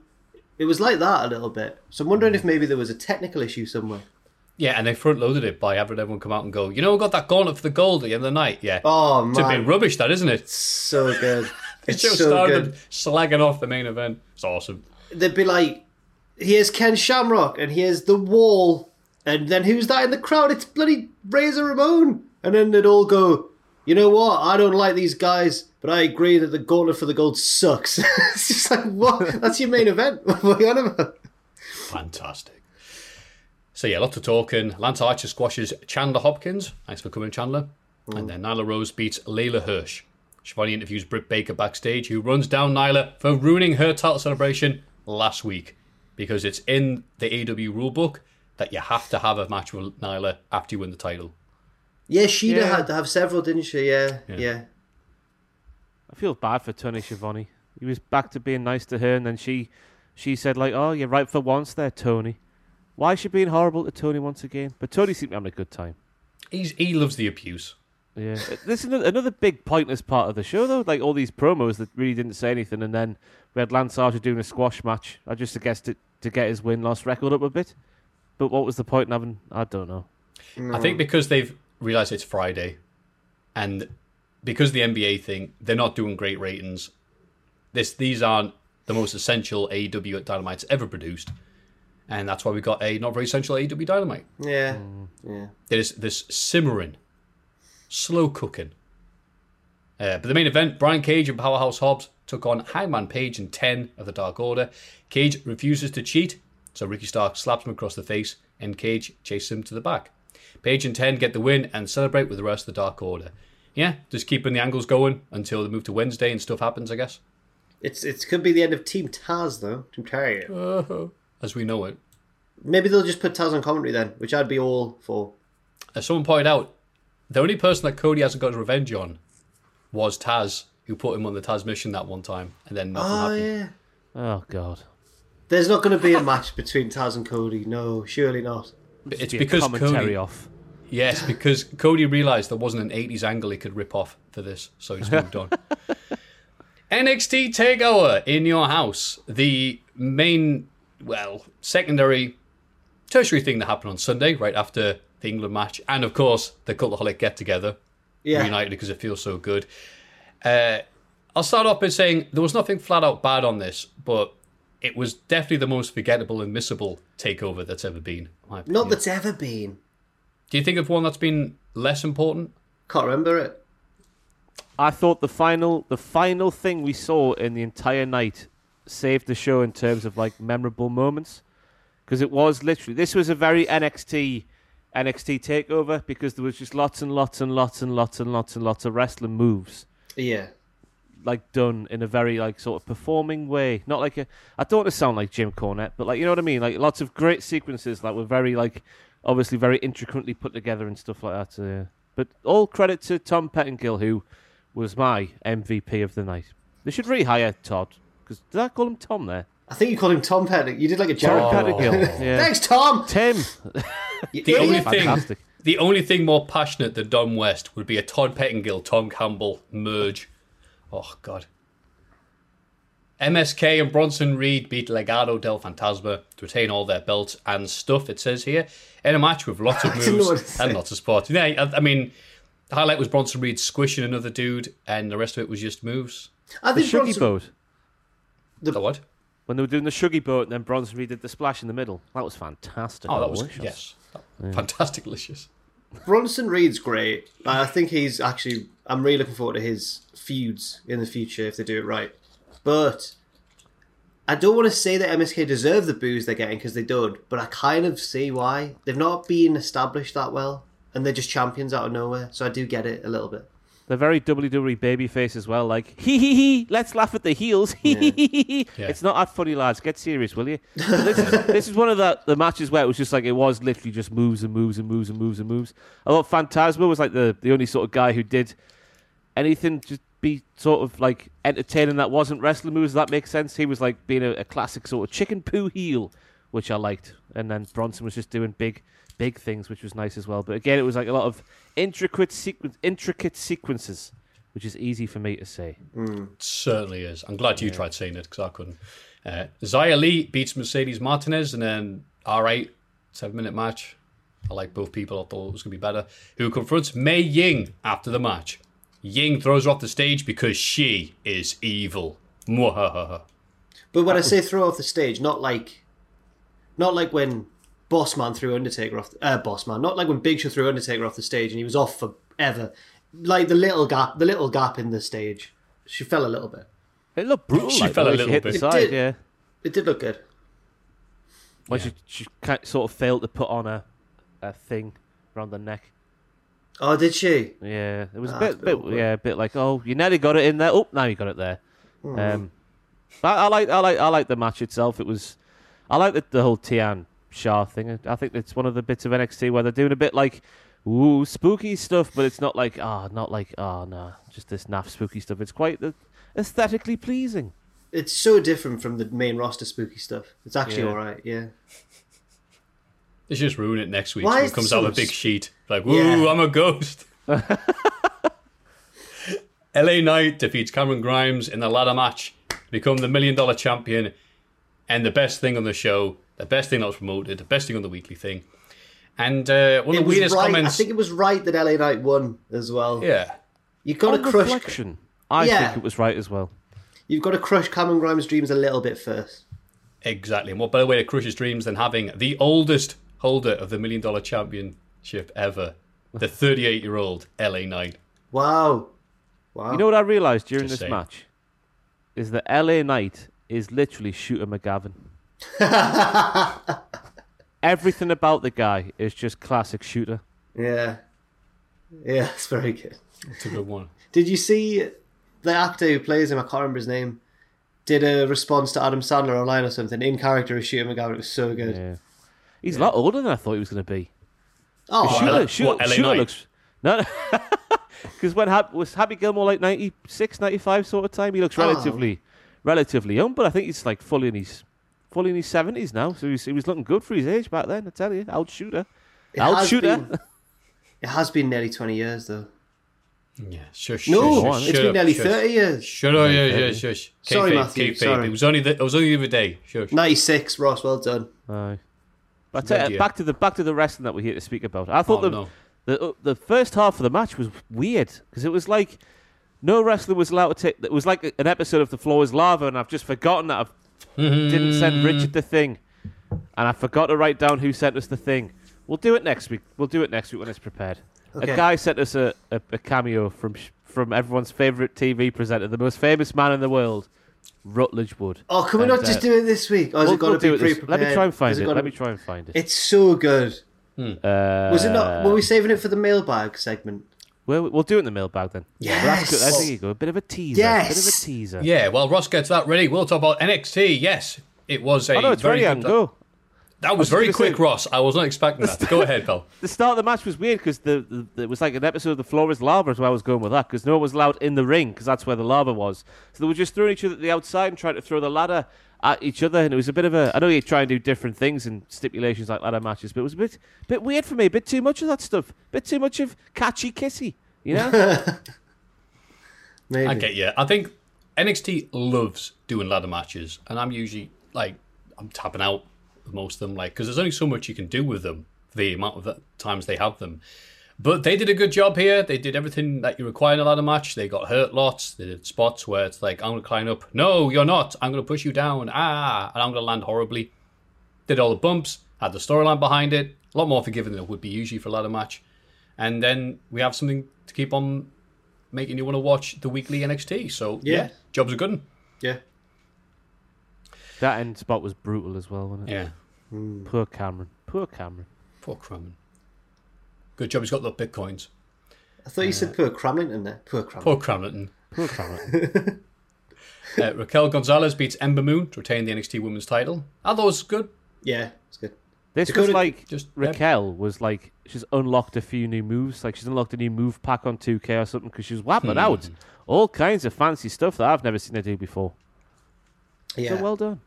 Dakota Kai's great as well as the interfering sidekick, and then she got no, she didn't get kicked out. She got beaten up by uh, was it by um, uh, Shotzi? Yeah, yeah, Yes. she got beaten up by Shotzi Blackheart. Yeah. That's it. Nice.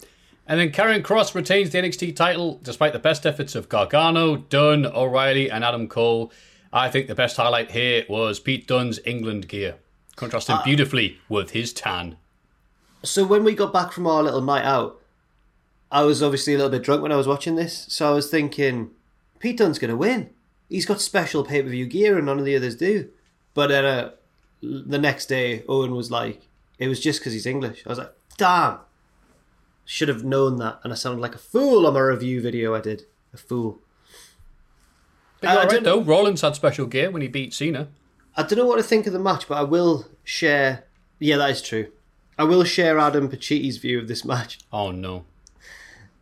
They'd all do something cool, but then Karrion Kross would come in and do less cool stuff. That was it essentially. I like the start of the match where like Karrion Kross was taking on everybody because for some reason nobody was taking him seriously in the build up of the match, even though he's beaten everybody's face so far. That made made no sense to me, but yeah, Yeah. it was literally like Karrion Kross does not as cool things as the other cool little lads because it's NXT and we do lots of cool flippy moves and that whatnot. It feels weird saying this after we reviewed AEW because AEW do the same sometimes as well. yeah. But it was laid on thick in this pay per view. I thought, like in uh, a lot of the matches, it was all sequences and whatnot instead of just like it was a bit of variety, bit of spice of life. yeah. Yeah, I like Karrion Kross when he's has these single matches and he's different. He's a, to quote a Ross person that we know, a palate cleanser for NXT because you need variety. So to shove him in with the other lads on the roster who have very similar hard hitting submission, oh my god, he kicked out five times in a row uh, type matches. It's it doesn't make Karrion Kross stand out. It made him look like poo.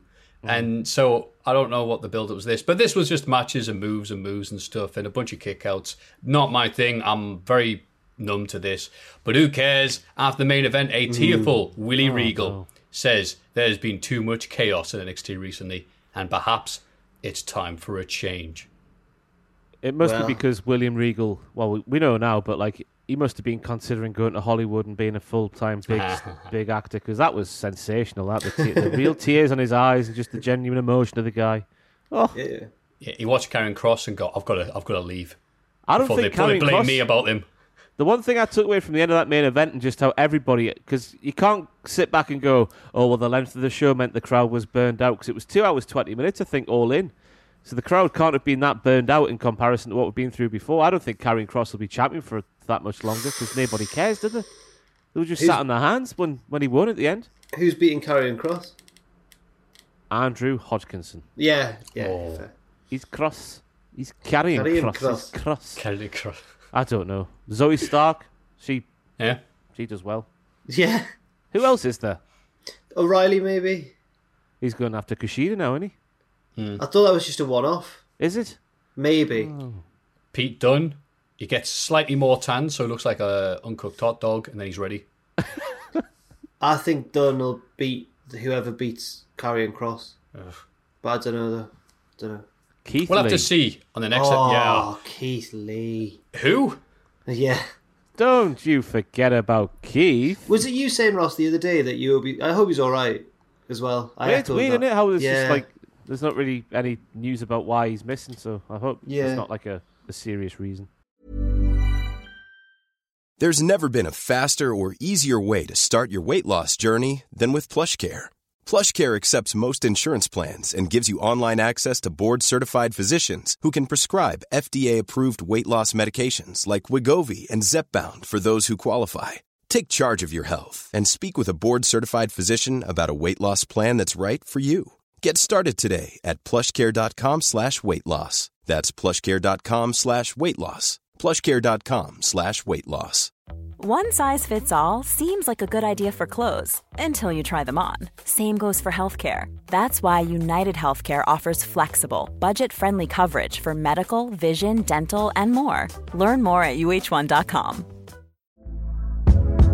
Hey there, it's Michelle Norris. I'm host of a podcast called Your Mama's Kitchen. When I travel, I'm usually looking for a way to find a taste of home when I'm not at home. And one of the things I love to do when I am at home is entertain. And Airbnb allows me to do that. When I was in California recently, I rented a house that had a great kitchen. And when we were sitting around the table, we're all thinking, we're in someone else's house. Someone could be in all of our homes as well. If you have a home, but you're not always at home, you have an Airbnb. Your home might be worth more than you think. Find out how much at airbnb.com/slash host. So On Monday Night Raw, we get a cold open from the playground as Alexa Bliss welcomes us to Raw. Why and is Alexa Bliss welcoming us to Raw? we wouldn't be tuning in in 1998 and Undertaker opens the show going, Hey guys, welcome to Monday Night Raw. You know, I would thank have loved for that. tuning in. Yeah. the Lord of Darkness welcomes you to a brand new, exciting Monday Night Raw. in association with Slim Jim.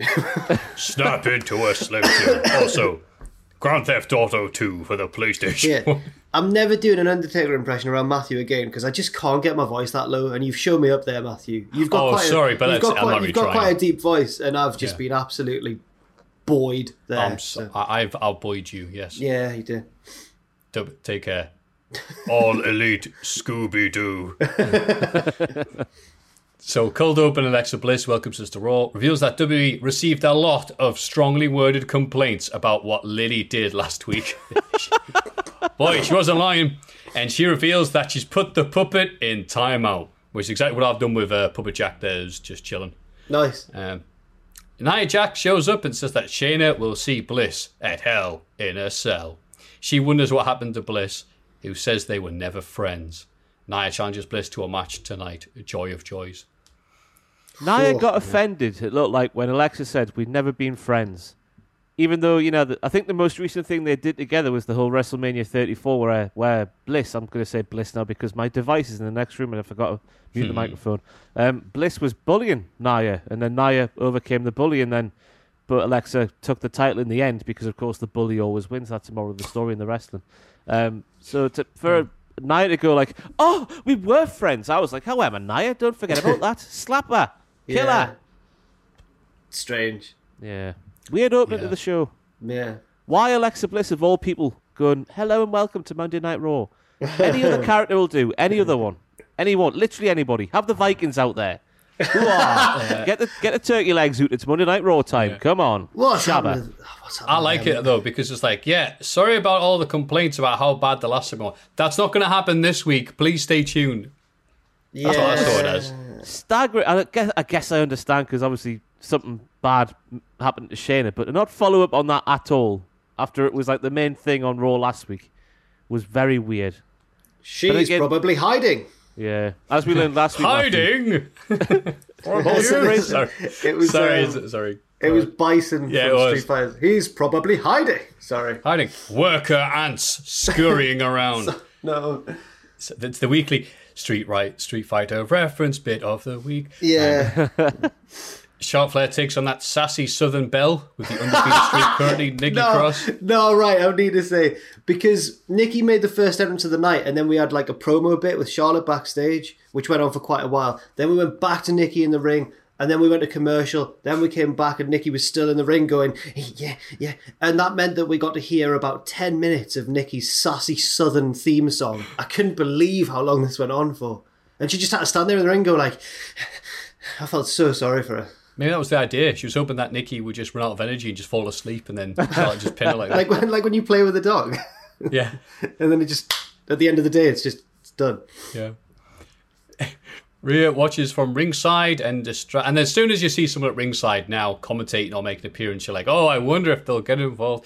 Rhea mm-hmm. Ripley watches from ringside and distracts Charlotte enough that she loses by count now, but not really like to attack or really distract her. Charlotte Flair was just a numpty. Charlotte She was just stuck, a doilum, and she she's was like, stuck yeah, in her- Rhea. Yeah, she's too busy expositioning. This She was stuck in her animation. Hell in a Cell. Yes. Sorry, I keep on talking over you, Jack. I'm being horrible here. Jack, say something. No, don't worry. She was stuck in her animation. Matthew, continue. Thank you, Jack. I was And, uh, convinced that uh, Nikki, Nikki Cross is the leading heel in the wrestling business, the way she's being booked at the minute. because she's. Uh, uh, the commentators keep going on. Who's got more momentum in the World Wrestling Federation than Nikki Cross today? After two beat the clock victories where she didn't win, and a victory last week on Raw where she nicked one after Rhea and Charlotte beat each other up. She's been booked like the best heel in the business. She's, I don't she's like a- Nikki Cross's character at the minute. It's it's weird. Why did they take away the thing that made her unique, which was how crazy and wild she was, and just made her nice person? Oh, the minute stupid.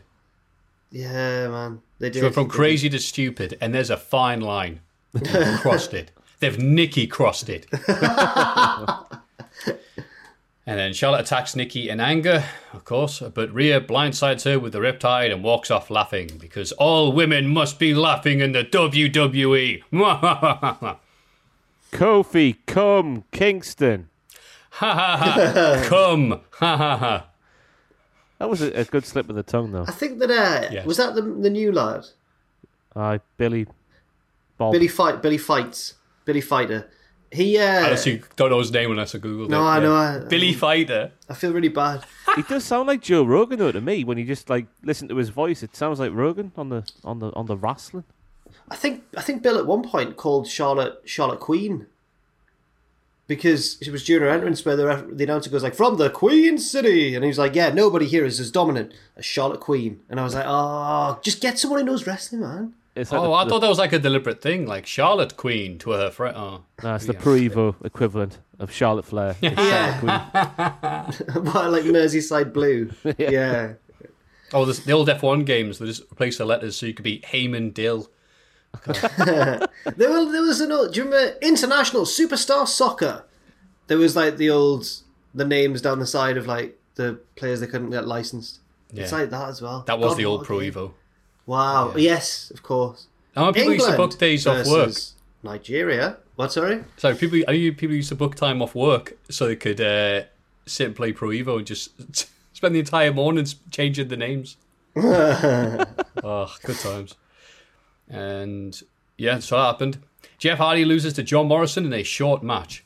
Cedric Alexander cuts a promo on Jeff afterwards, saying he used to idolize him, but now he realizes he's a false. Oh no, wait, that's MJF promo, and he's going to beat him and put him in a retirement home. And uh, Jeff says he'll retire if Cedric can beat him in a match right now. And Jeff wins. I don't know if Hang it's going to lead to something. uh, Jeff Hardy said he would retire from professional wrestling if Cedric Alexander beat him in that match. Yeah. The shortest build up to a retirement match in the history of wrestling for sure. It was like a minute, was it? Something like that? Yeah. But I think, Almost as long as the match. I think we need to speak about that Jeff Hardy promo he cut backstage with his eyes closed. Oh, What with Riddle. I know there's like he's the charismatic enigma and he's out there and whatnot, and that makes that's what makes him special. But like that was weird. That was like, how are Jeff? Do you uh, sit down, a glass of water, son? Are you, are you okay? It's like, what was he on about? Like, oh, charismatic energy, and oh, I will He wasn't. use your partner to blah blah blah. Oh. He wasn't delivering it like you, like normal. It wasn't the same as his promo where he challenged Cedric later on. It was like weird. It was like a bad voice acting in a computer game sort of thing. Like and he then was he, some sort of zombie with Batista. and then he opened his eyes, and then the joke was Riddle's like, "You've got four eyes, whoa, bro." I know that Jeff Hardy does do promos like this sometimes because he's always been weird. He's always pronounced or emphasized the wrong word in a sentence. So I don't think this is like him being overly weird. This is just Jeff. Like, at hell in a cell, I'll take you on.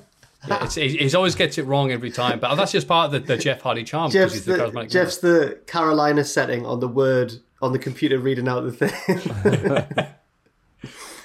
I will retire if you beat me tonight, Cedric Alexander. Yeah, I don't know what they're doing with Cedric, but it's not much.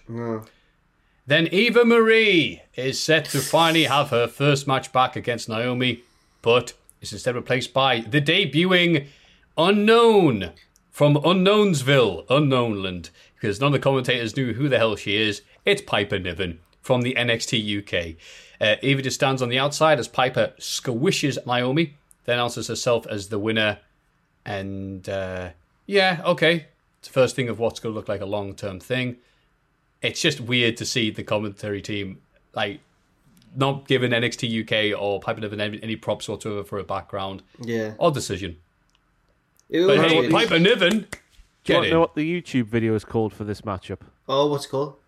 Eva Marie's mystery friend versus Naomi. that is the friend. title of the, the YouTube. vi- We, and- me and Jack were saying earlier this week, what is the point in NXT UK?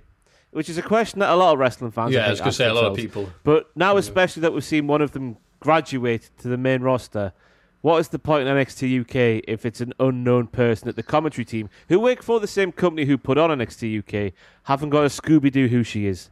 Yeah. Especially when it's Piper Niven who has travelled. We, we were saying this, weren't we?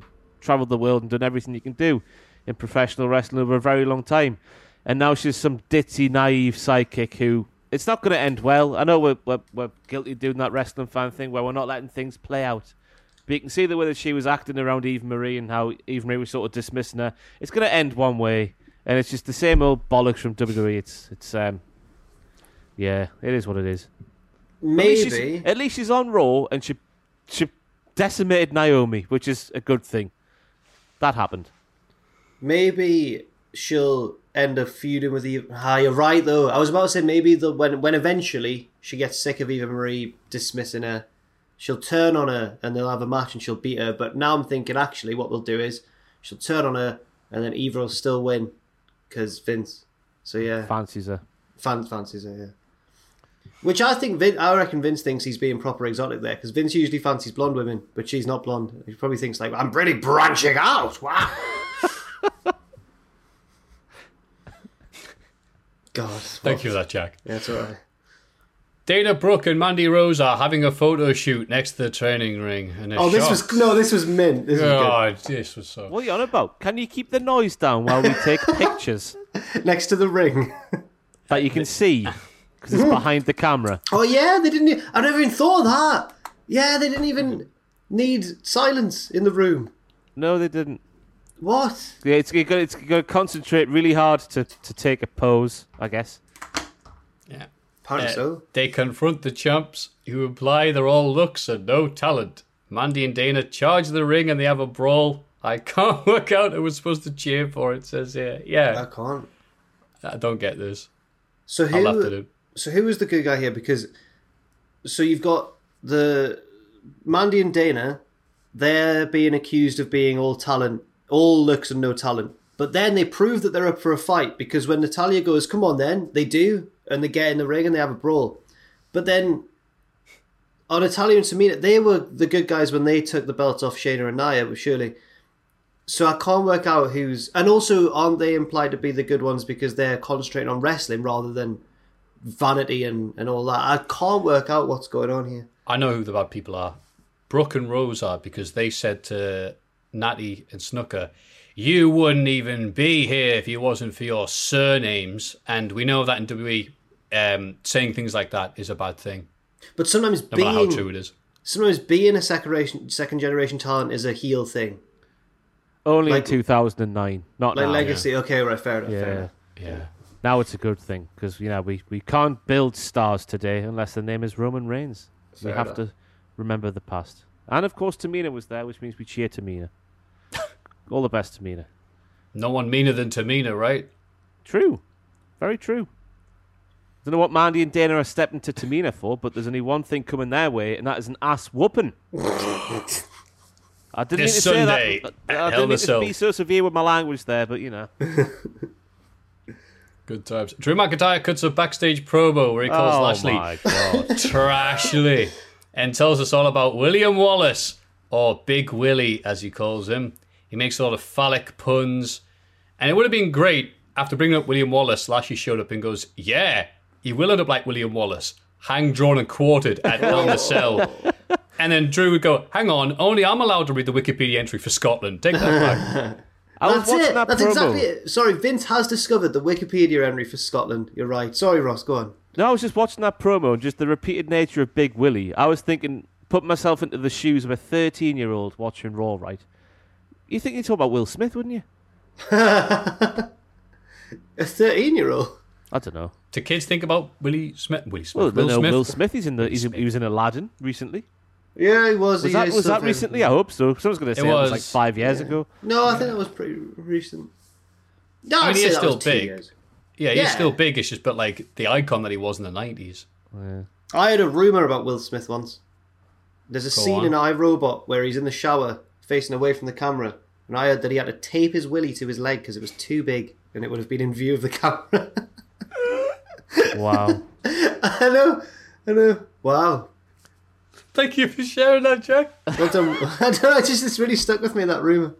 Stuck to him as well. Randy Orton and Riddle beat the New Day, and probably the best in-ring thing on Raw. Um, the match is good. I mean, as much as Riddle's awful outside the ring, make your own jokes. Um, the obviously delivers in the ring, but it's not as good as MVP. Still trying to recruit Kofi Kingston, going. Just saying, yeah. Yeah. Xavier Woods taking the pinfall. That's there, pal. I mean, He's won't wasting be happening time. if you're with us. He's wasting his time. Say- He's wasting his time. No, I, I, I think there's. No, the bond, the bond between Xavier Woods and Kofi Kingston is way stronger than any business, especially the Hurt business. He's wasting his time. Is MVP. I think he. The fact that they did the lingering Emmerdale shot. Say, I think there is something there. Kofi, maybe just a bit, or maybe he'll join and be like, "Come on, come on, Xavier." And he's like, "No." It's like, "No, come on, it'll be fun." Well title, MV Kofi again. No. MVP in the role of Zak Dingle, trying to recruit Kofi Kingston to the Dingles. Oh, flat cap Xavier. Bobby is Shadrach. Is that a Dingle? I didn't watch Emmerdale too much when I was a kid. Sh- Shadrach. Someone brought him up a while ago. Uh, Sh- Shadrach somehow got mentioned. So I remember checking what happened with him, the fate of his character. The actor requested some time off from Emmerdale. It's like, oh, I need to do something. Oh, I'm, well, I'm a bit tired, to be honest with you. And they went, all right. So they killed him off. You know, Whoa, I didn't mean like that. bit harsh. I could see Big E being Butch. Showing up with his. Who else you got? You got that the younger fellow with the brown hair. I forgot what his name is. Marvin. Oh, yeah. Is it um, Marvin? Yeah. Kane. That could be one of the ladies that they hang around with. Can play Marvin Dingle. Sam Dingle, who was ripped, which I He was wasn't a bit aware of. stupid though, wasn't he? Was he a bit stupid? Yeah, yeah, Bit he plays a Gormless? character of a very slow-witted person, um, and then he like, I know someone who like lives in the area, and Sammy's always jogging. He's it's like, look at pictures of Sam Dingle. I was like, wait, wait, what? The, the Forrest Gump dude is like shredded. Wait, what? That's never been a thing on the show. But anyway, the Dingles. Yeah, sorry. Uh, God. Rhea Ripley beats Asuka, but is attacked by Charlotte Flair immediately afterwards. They have a pull-apart brawl, which leaves Charlotte with a bloody nose. Ooh, no. Charlotte just really trying to get herself over in that brawl. She's one of them. The There's often a, there's often a wrestler who comes along who you can tell legitimately doesn't like being made to look weak, doesn't like being vulnerable at all. And I feel like Charlotte might be one of those people. She can't ever be the loser, which is a weird thing to say because Charlotte, when she loses, it's very effective. Like you know, but I just feel like sometimes. I feel like she actually gets annoyed. That's just speculation, though. I don't know. Could just Why, be the don't, way she's why written. don't you like Charlotte Flair, Jack? Come on. Because she was rude to me once, right? Right. Oh, that's to me. right. I forgot about that. Yeah, that's right. But Andrade, though, absolutely lovely. A lovely man. So Hmm. it was a mixed experience, but it was fine. Isn't it weird how Asuka and Rhea Ripley, two very good professional wrestlers, don't work together in the wrestling very well? Does Oh, anyone I think it was all right. Oh, it's a bit like, bit like you know, not as fluid as it maybe could be. I think it's been a bit like, bit jolty. I feel, I feel like Okay. my, I might be a bit, being a bit too harsh after reading the room here. But No, I feel like I watched the at WrestleMania and all the matches we've had on Raw. There's always been like a bit where it's like, oh, what do we do next? Hmm. I feel like Eh. they're both good enough. Like they might not have like chemistry, but they're both good enough that it it becomes all right.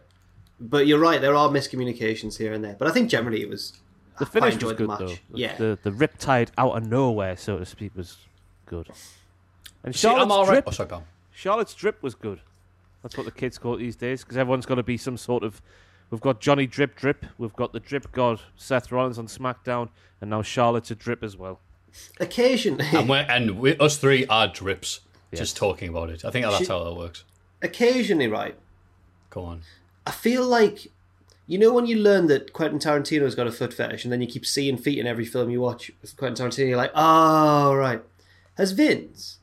Because Charlotte again took her shoes off when she did the running I don't know if it's just because she didn't want to wear heels when she was beating someone up, which makes sense. But this has happened. This happens like not regularly enough for it to be a thing, but enough to make you go, "That's another beatdown where the blonde lady is taking her shoes off." Lana used to do it. Jack, you're speaking like someone who has never put a pair of stilettos on. No, no. Because you're if you try have you tried to fight in a pair of stilettos before, because I'll tell you it's a, it's a it's well, a, then it's don't run in. Don't run it in heels. But you got to you got to look you got to look Yeah. Okay, Good. fair enough. sassy, haven't you? Yeah. Exactly. Just yeah, not- wo- not women must be practical. wearing heels, even getting ready for wrestling. Bless them. That was but the there was that Zelina- amazing moment when Charlotte Flair ran in uh, to do a run in and gave it. She ran down the uh, SmackDown ramp and gave a big boot. I was like, she did that in heels. And then she did that once and was like, right, never again. it's like, what was you saying, Ross? I was just going to say that was the thing with Zelina, Zelina Vega back in the day when she used to be on Raw and SmackDown and whatnot. You could always tell when she was going to get physically involved and do a hurricanrana off the apron because she would wear flats. And other times she would wear the most ridiculous heels you ever seen in your life. So I like Charlotte's consistency, but I fully understand why she has to take off the heels because it's a very difficult skill to fight in heels. I had a very awkward uh, small talk sort of backstage conversation with Paige at WCPW. I mean, she wasn't part of. We didn't book her. She just turned Actually up. showed up. Yeah, I'm still under So- contract at. WWE. yeah. Don't don't. I, I don't. I mean, it was weird, wasn't it? I I don't know what else to say. A Crazy period. Sorry, go on. But uh, yeah, yeah. We, me and her were just like in the same. Like some, we, there was like a group of people in the room, and then everyone left apart from me and her. And I was like, ah, I've got to. No, I can't. Can't just sit in silence now. So I was like, oh, you're right, and all that. And then she was asking what I was doing or something. I was like, I'm about to. I've got because I had a run in later on, and I was like, I'm a bit nervous about the ramp. I don't, don't want to fall, Paige. And she was like, Yeah, well, we have to do it in heels. And I was like, Huh? And then there was just silence, and I was like, Ah, why can't I talk to people? It was awful. I thought you were going to say there you asked Paige straight up, well, where'd you get those shoes? They're quite nice. that would have been brilliant. I wish I'd done that. Never mind. Just you're awkward to go. Those are nice shoes. Can you w- walk on my face? Oh, I'm sorry. I didn't think that. yes, I'm a Tony Atlas type. This is my new gimmick. All right, Jack. Cool. Uh, yeah. I think taking the high heels off is the same of like Hogan ripping his shirt. It's like, oh, stuff's happening. Heels are off, mm. lads. it's like when the, the heel in the suit always has to take the, the shirt off. It's, it's constricting. Restricting. Okay. Both, yeah, constricting and restricting. Triple H is great at that. The the the unro- the up, uprolling of the sleeves. Let me tell you why mm. you gotta. Popeye the Sailor Man. Didn't Kurt Angle once straps down, then he re-strapped so that he could again pull the straps Yes, down again? yes, he did. Yeah. The Shawn Michaels match, wasn't it? WrestleMania. Awesome. That's how serious I am. Right, straps back up. Straps are down. There's one. You know that horrible feud with Booker T where he wants to sleep with his wife. There's a there's a bit where he's having a match with Booker T and Booker like passes out from a sleeper or something. Angle st- pulls the straps down to go backstage and chase his wife. he pulls the straps down to do that. It's so oh my god, it's so bad. Anyway, Yeah. Well, strap in for the rest of Raw. Bliss faces Nia and is about to win, but guess what? Reginald runs in for the DQ. Bliss glares at Reggie and walks off. This is a relatively normal match. No fire, no puppets, no voodoo, no nothing.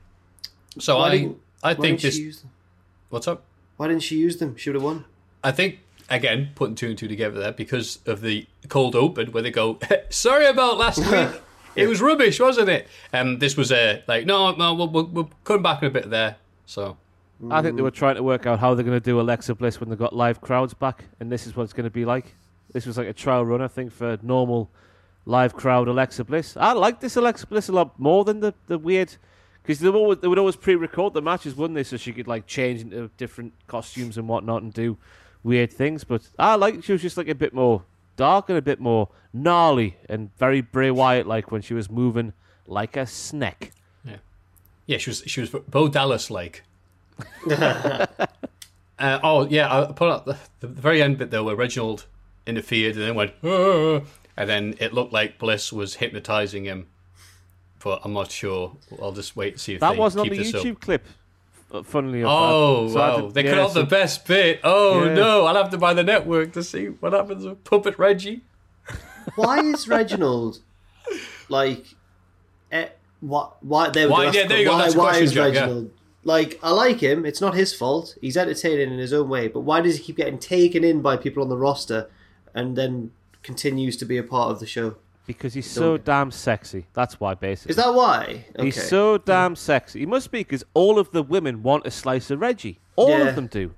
Anybody who remotely comes close to making contact with Reggie wants him to be a part of their ensemble. okay. That makes sense. Yeah, because Reggie is a leggy. Reggie is is a leggy. Reggie is a leggy. That'll be the other chanting.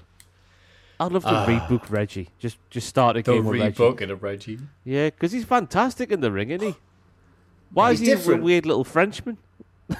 Well, he is French, I think. I don't think that's. No, he's from America, I think. Oh, I think is he? Yeah, I think I I've seen he an was- interview with him. I, I, I hope I'm right there, where he, he has, has an American accent. Um, so yeah, he's a weird little Frenchman at the minute. So, I hope he is French now. Reginald. Yeah, Reginald check. Thomas. No. Yeah. No. No, he doesn't have a French name. Never mind. what's his real name? He's from. Oh, he's from a place called San Luis. Sorry, St. Louis, Missouri. San Louis. Yeah. am from Missouri.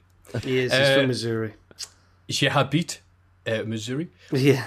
Yeah, Jaxson Ryker dominates it. Who cares? Drew faces AJ No, Styles. no, but- no, don't. Oh, sorry. Do I have to actually talk about this thing where seriously? you missed oh, the bits that I'm you don't wanna sorry. Jaxson Ryker dominates a match against Elias, but Elias, the baddie, takes the count out loss again. Now we can move on. Because there's nothing to have say. Drew versus AJ. Oh, why? sorry. there why? Why is it? ah, I feel so sorry for Elias 'cause he's very talented, isn't he? Like he's a very likable or hateable wrestler, depending Mm-hmm. on how you want to book him. But when it comes to the wrestling, he's booked terribly, isn't he? Like he, he's a ter- in kayfabe terms and storyline terms, he's a terrible professional wrestler. He's isn't rubbish. yeah. Yeah. Yeah. Do you remember Not he, he, he took Seth Rollins to the limit once? Out of He did, Look at he? Elias, right? Look at him, right? He must be six foot two or three, built like a brick proverbial. Yet he's a, the biggest, and I, I'm going to turn Scottish here on this day of all days. Oh, he's the biggest fanny in professional wrestling. Funny. Funny. Funny. Someone's going to clip that now. It just reminded me of a bit of Phoenix Nights. Where Max and Paddy are on the door and it's a student night and it's the funny farm. And the southern students come up and go like, Is this the Fanny Farm? And he's like, "Fanny Farm? you don't want to be in here, love. I tell you what, Jack, I was speaking to Jack Atkins earlier this week, and he goes, Karrion Kross in his suit on NXT this week. It's just Max from Max and Paddy. Oh, my God. I did not see it anymore. And I'm sorry, everybody watching who knows Oh. of Max and Paddy, because now when you see Karrion Kross in a suit, it's Max from Max and Paddy. Did you beat And him? he's- and he's Did getting- you beat that Adam Cole? Oh, aye. Oh, aye. Quick scissor kicked at Temple. Oh, Yeah. Yeah, and he's, pushed to nowhere. That's funny because he sucks. Uh, Drew faces AJ Styles and Lashley gets involved with the DQ, so it turns to a six man tag, just the Raw special here, really. Drew and the Viking Raiders versus AJ Omos and Lashley. Drew picks up the win with the Claymore, pinning Lashley Oh, ahead of Lashley. their title match at Hell in a Cell. So this Sunday. winning. Probably. Now with Lashley's winning, isn't yeah, this Hell in a Cell this Sunday now with 33% less saturated cell because they put the match on SmackDown. Yes. Yeah. Is there a third cell match? No, it's just two. There Well, can't just well, be one one. Hell in a Cell match Yeah. at Hell in a Cell. No, I'm all right with that. Uh, good. No, I think that Dom's Dom's going in there, if he, whether he wants to or not. Oh, against Roman. Right. Yeah, that's what I think will happen. To Maybe get yeeted.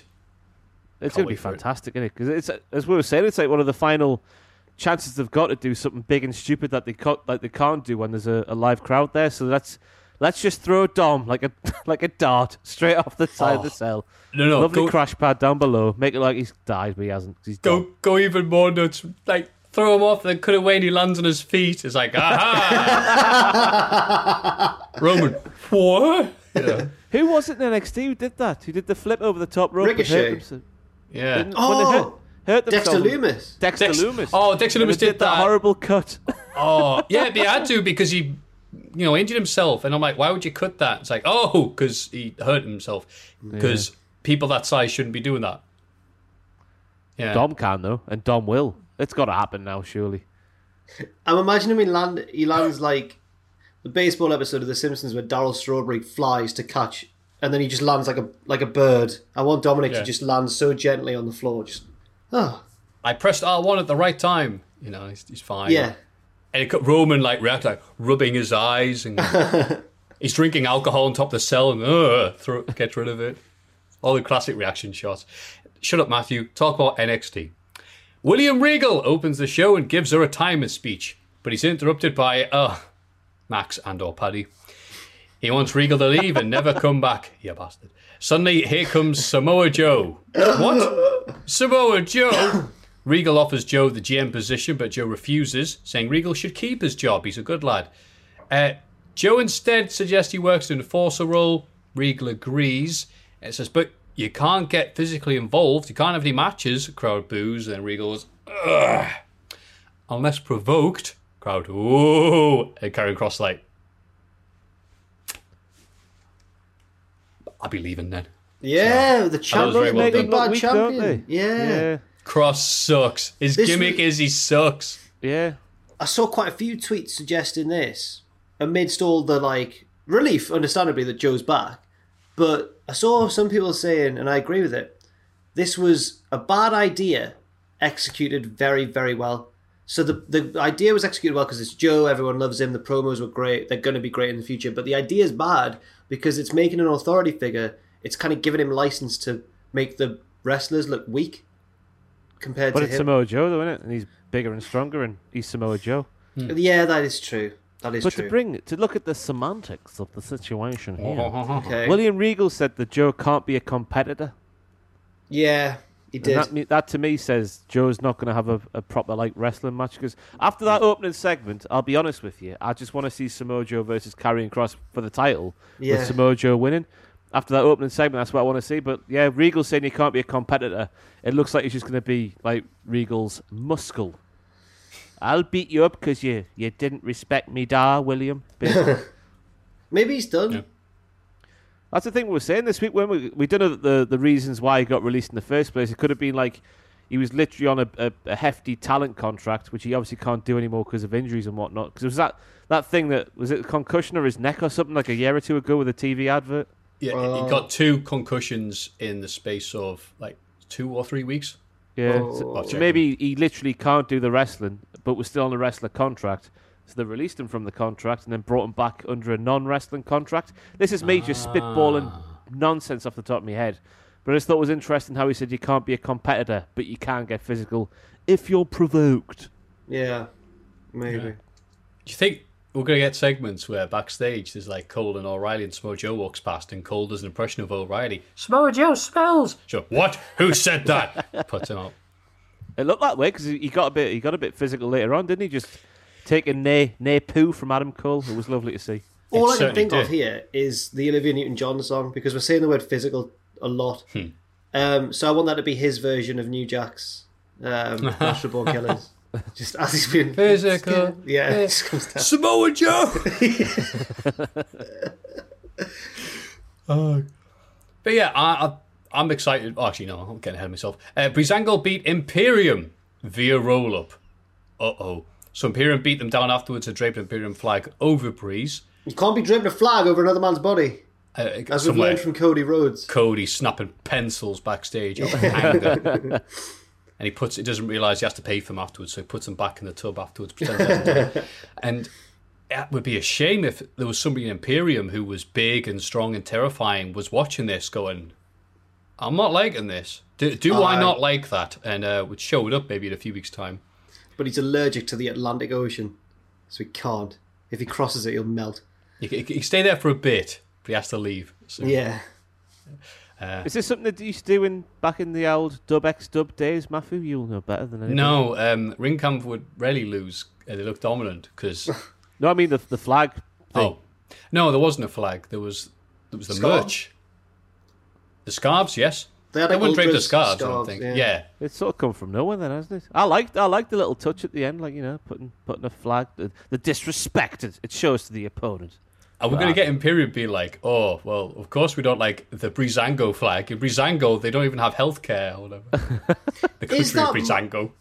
Is it massively disrespectful when it's not a real sport? Because if someone had knocked out someone in the UFC and put a flag over them, I'd be like, that is horrible. But apparently, Shawn Michaels got annoyed when Mike Tyson did it at WrestleMania 14. And I was like, No, he draped the shirt over him. grow up, Shawn. Yeah, so.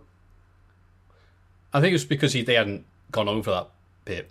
And Wrestling- Tyson just wrestlers did are it. weird. Because then Shawn Michaels has to stay there on his back with the shirt on his head. Is it because he oh, couldn't all right, breathe I'll just- very I'll just- well? Is that? I understand if it's because it, it wasn't very breathable material. Uh, it's bit.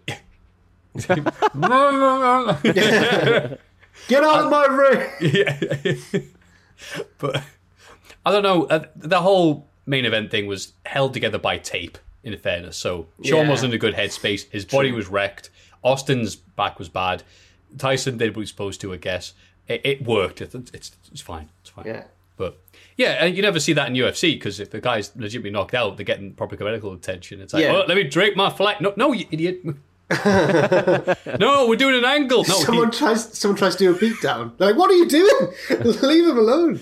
oh no, the lion's den are here. Kicking this dude's like, no, get away from him. So might as well speak about this now. What the hell's the, the diamond thingy? Do you see the Dunno. promo package for that? It looks like it's going to be some sort of UFC fighting club called the Diamond Thingy. I can't remember what it was called. The Diamond, Diamond Mine. That was it. The diamond, Diamond thingy. mine. The So Diamond Thingy. The diamond A- is an upside Oh, down. no. Anyway, carry on. it's gonna be. They're gonna call it AEW Diamond Mine.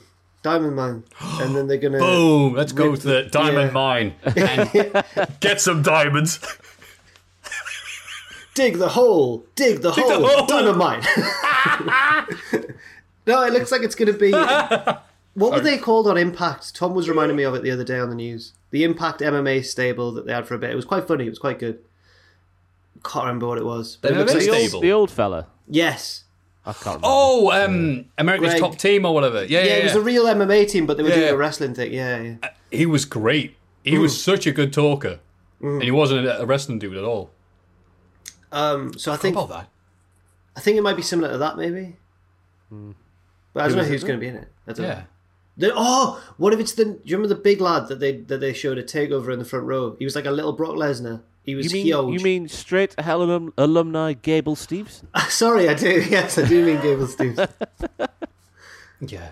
Personal friend of the channel, Gable Who Steves. lots of people were like, "Why have you got a nobody on?" Oh, he's going to be somebody. Oh, oh, they're always like that, aren't they? it, And then a few it. months later, hey, I know him from Straight to Hell. aye. I'll not I've be able to always interview him supported him since Ross put it. Uh, hmm.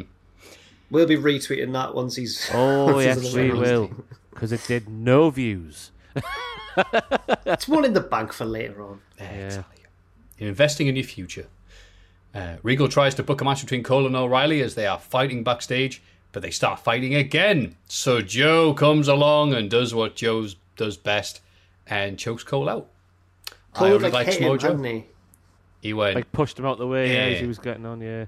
That's getting I like- I like- physical. so Joe shut up, can- Samoa Joe. And he was like, oh, oh God, sorry, sorry, sorry. And in the It is- background, Kyle O'Reilly had to like tell a security guard to get him and stuff. But yeah, I do like it though, because like you know, maybe if it was somebody else, would be going, "Oh, why is the old timer getting one over the stars of today?" But it's Samoa Joe, and he's just bigger and stronger than everybody in NXT. So like, yeah, have him choke out those little nerds. yeah, plus yeah, plus Kyle. Uh, sorry, not Kyle. No, uh, Regal. I'll get Kyle O'Reilly and Regal mixed up. I don't know. Um, has been saying no. I've lost control of the show. Everyone's just bloody brawling around and making a, a dog's dinner of everything. So Samoa Joe's like, no, we're going to have this done properly now. Enough shenanigans. Enough. I'm trying to think of uh, British expressions. Enough silly bollocks. Never mind that. Never mind the bollocks. Here's Samoa Joe. That'll be the next NXT T-shirt. Someone sent Pacitti hate mail and called him Lily Livered Lily livered. after wow. his stint on uh, GB News. Is this They one from like- the 1800s? I know he was like, "You pathetic woke man," and he went on for like four paragraphs Pathetic woke. Uh, talking about wokeness a lot and how he hates it. And then he said, um, just slipped in at one point, "Yeah, you are lily livered," and I was like, "Oh, That is an either really, really old gammon or a time traveller. He's Yeah. a proper gammon. You nefarious, lily livered, ne'er do weller. he got in contact. We're not going to go down that route again. The genesis of the Double D That's on right. the Cultaholic Wrestling Yes. podcast. But he went. He he offered Adam a, three jobs, um, which had no sort of prospects to them. One was like, one was jumping in front of a train. One was putting his head in some really hot fat in a chip shop. I think was the phrase. Was it like really hot fat? It was weird. It was Wow, weird. he's just very specific. It was. He was the sort of person. What was the third one? Come on. Shoot What himself. I think. Shoot himself on the- the head, yeah. Blow his head off. Oh, this, that's, that'll make a really good three stages of hell match. But I think that I think that what he'd done is he, he doesn't. I think he'd found Adam through the employ Adam billboard thing. He'd obviously Googled his name and then the billboard came up because he. That's why he disguised the email. The the subject line was like job opportunities. So he's obviously thinking that Adam's sat oh. somewhere Oh. unemployed, and then he'll be like, "Finally, a job for me!" Oh, but instead, Will just laughed at him. So That is a tremendous bit of hate mail, though. Oh, is he going to man. read them out on stream or something? No, he It's on shared it on loads of Twitter. them. It's on Twitter. Oh, okay. Is- no, that's what it He cut he cut the guy's name off in case he was he seemed a bit unhinged. Like I was saying like you should just get his get his email address out there. It would be a shame if his email address made it to Twitter, but yeah, Adam's Adam's a bit older and a bit more sensible than me, a bit wiser. Yeah. Professor fantastic Moriarty after at gmail.com. It was fantastic after his bit on GB News. He was like, "You can either laugh at everything or nothing." And then one of these people, one of these people are like, "Oh, these these snowflakes at the day with their genders and whatnot." Got triggered by Adam doing that. It's just, oh, just these gammons are fantastic. yeah. I love For Cameron. someone who for someone who says that nobody should take offense at anything, the guy in the email was very offended. Like Yeah, Yeah. very. proper rattled. A rattled gammon. A rattled gammon. That's exactly what he was. Tosser. Uh, thanks, boss. Uh, if you have tuned in for because of the GB News thing, we apologise for the two two hours plus of complete twaddle. But we appreciate you might like the Max and Paddy references we've scattered around there. And brown sauce being better than tomato ketchup, which we all agreed on.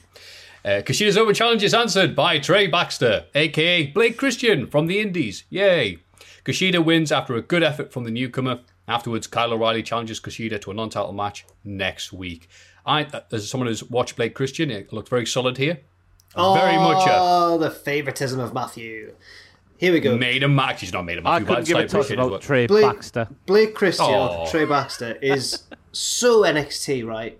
If he yeah. if he was called, I can't think of a. If he wasn't in GCW, basically, Matthew wouldn't care about him. But now Matthew's like, oh, Oh, but you like it when an indie dude who is custom made True. for the NXT style makes it uh, Boring. NXT. Just flips. Boring. no, bless him. oh, He- No, yay, Matthew. yay, yay, yay. Matthew, I I will say Blake Christian did garner some Wrestlers of the Week points in his time, or in my Oh. time doing that show. So yeah, I'm I'm familiar. He's a he's a he's an impressive little boy.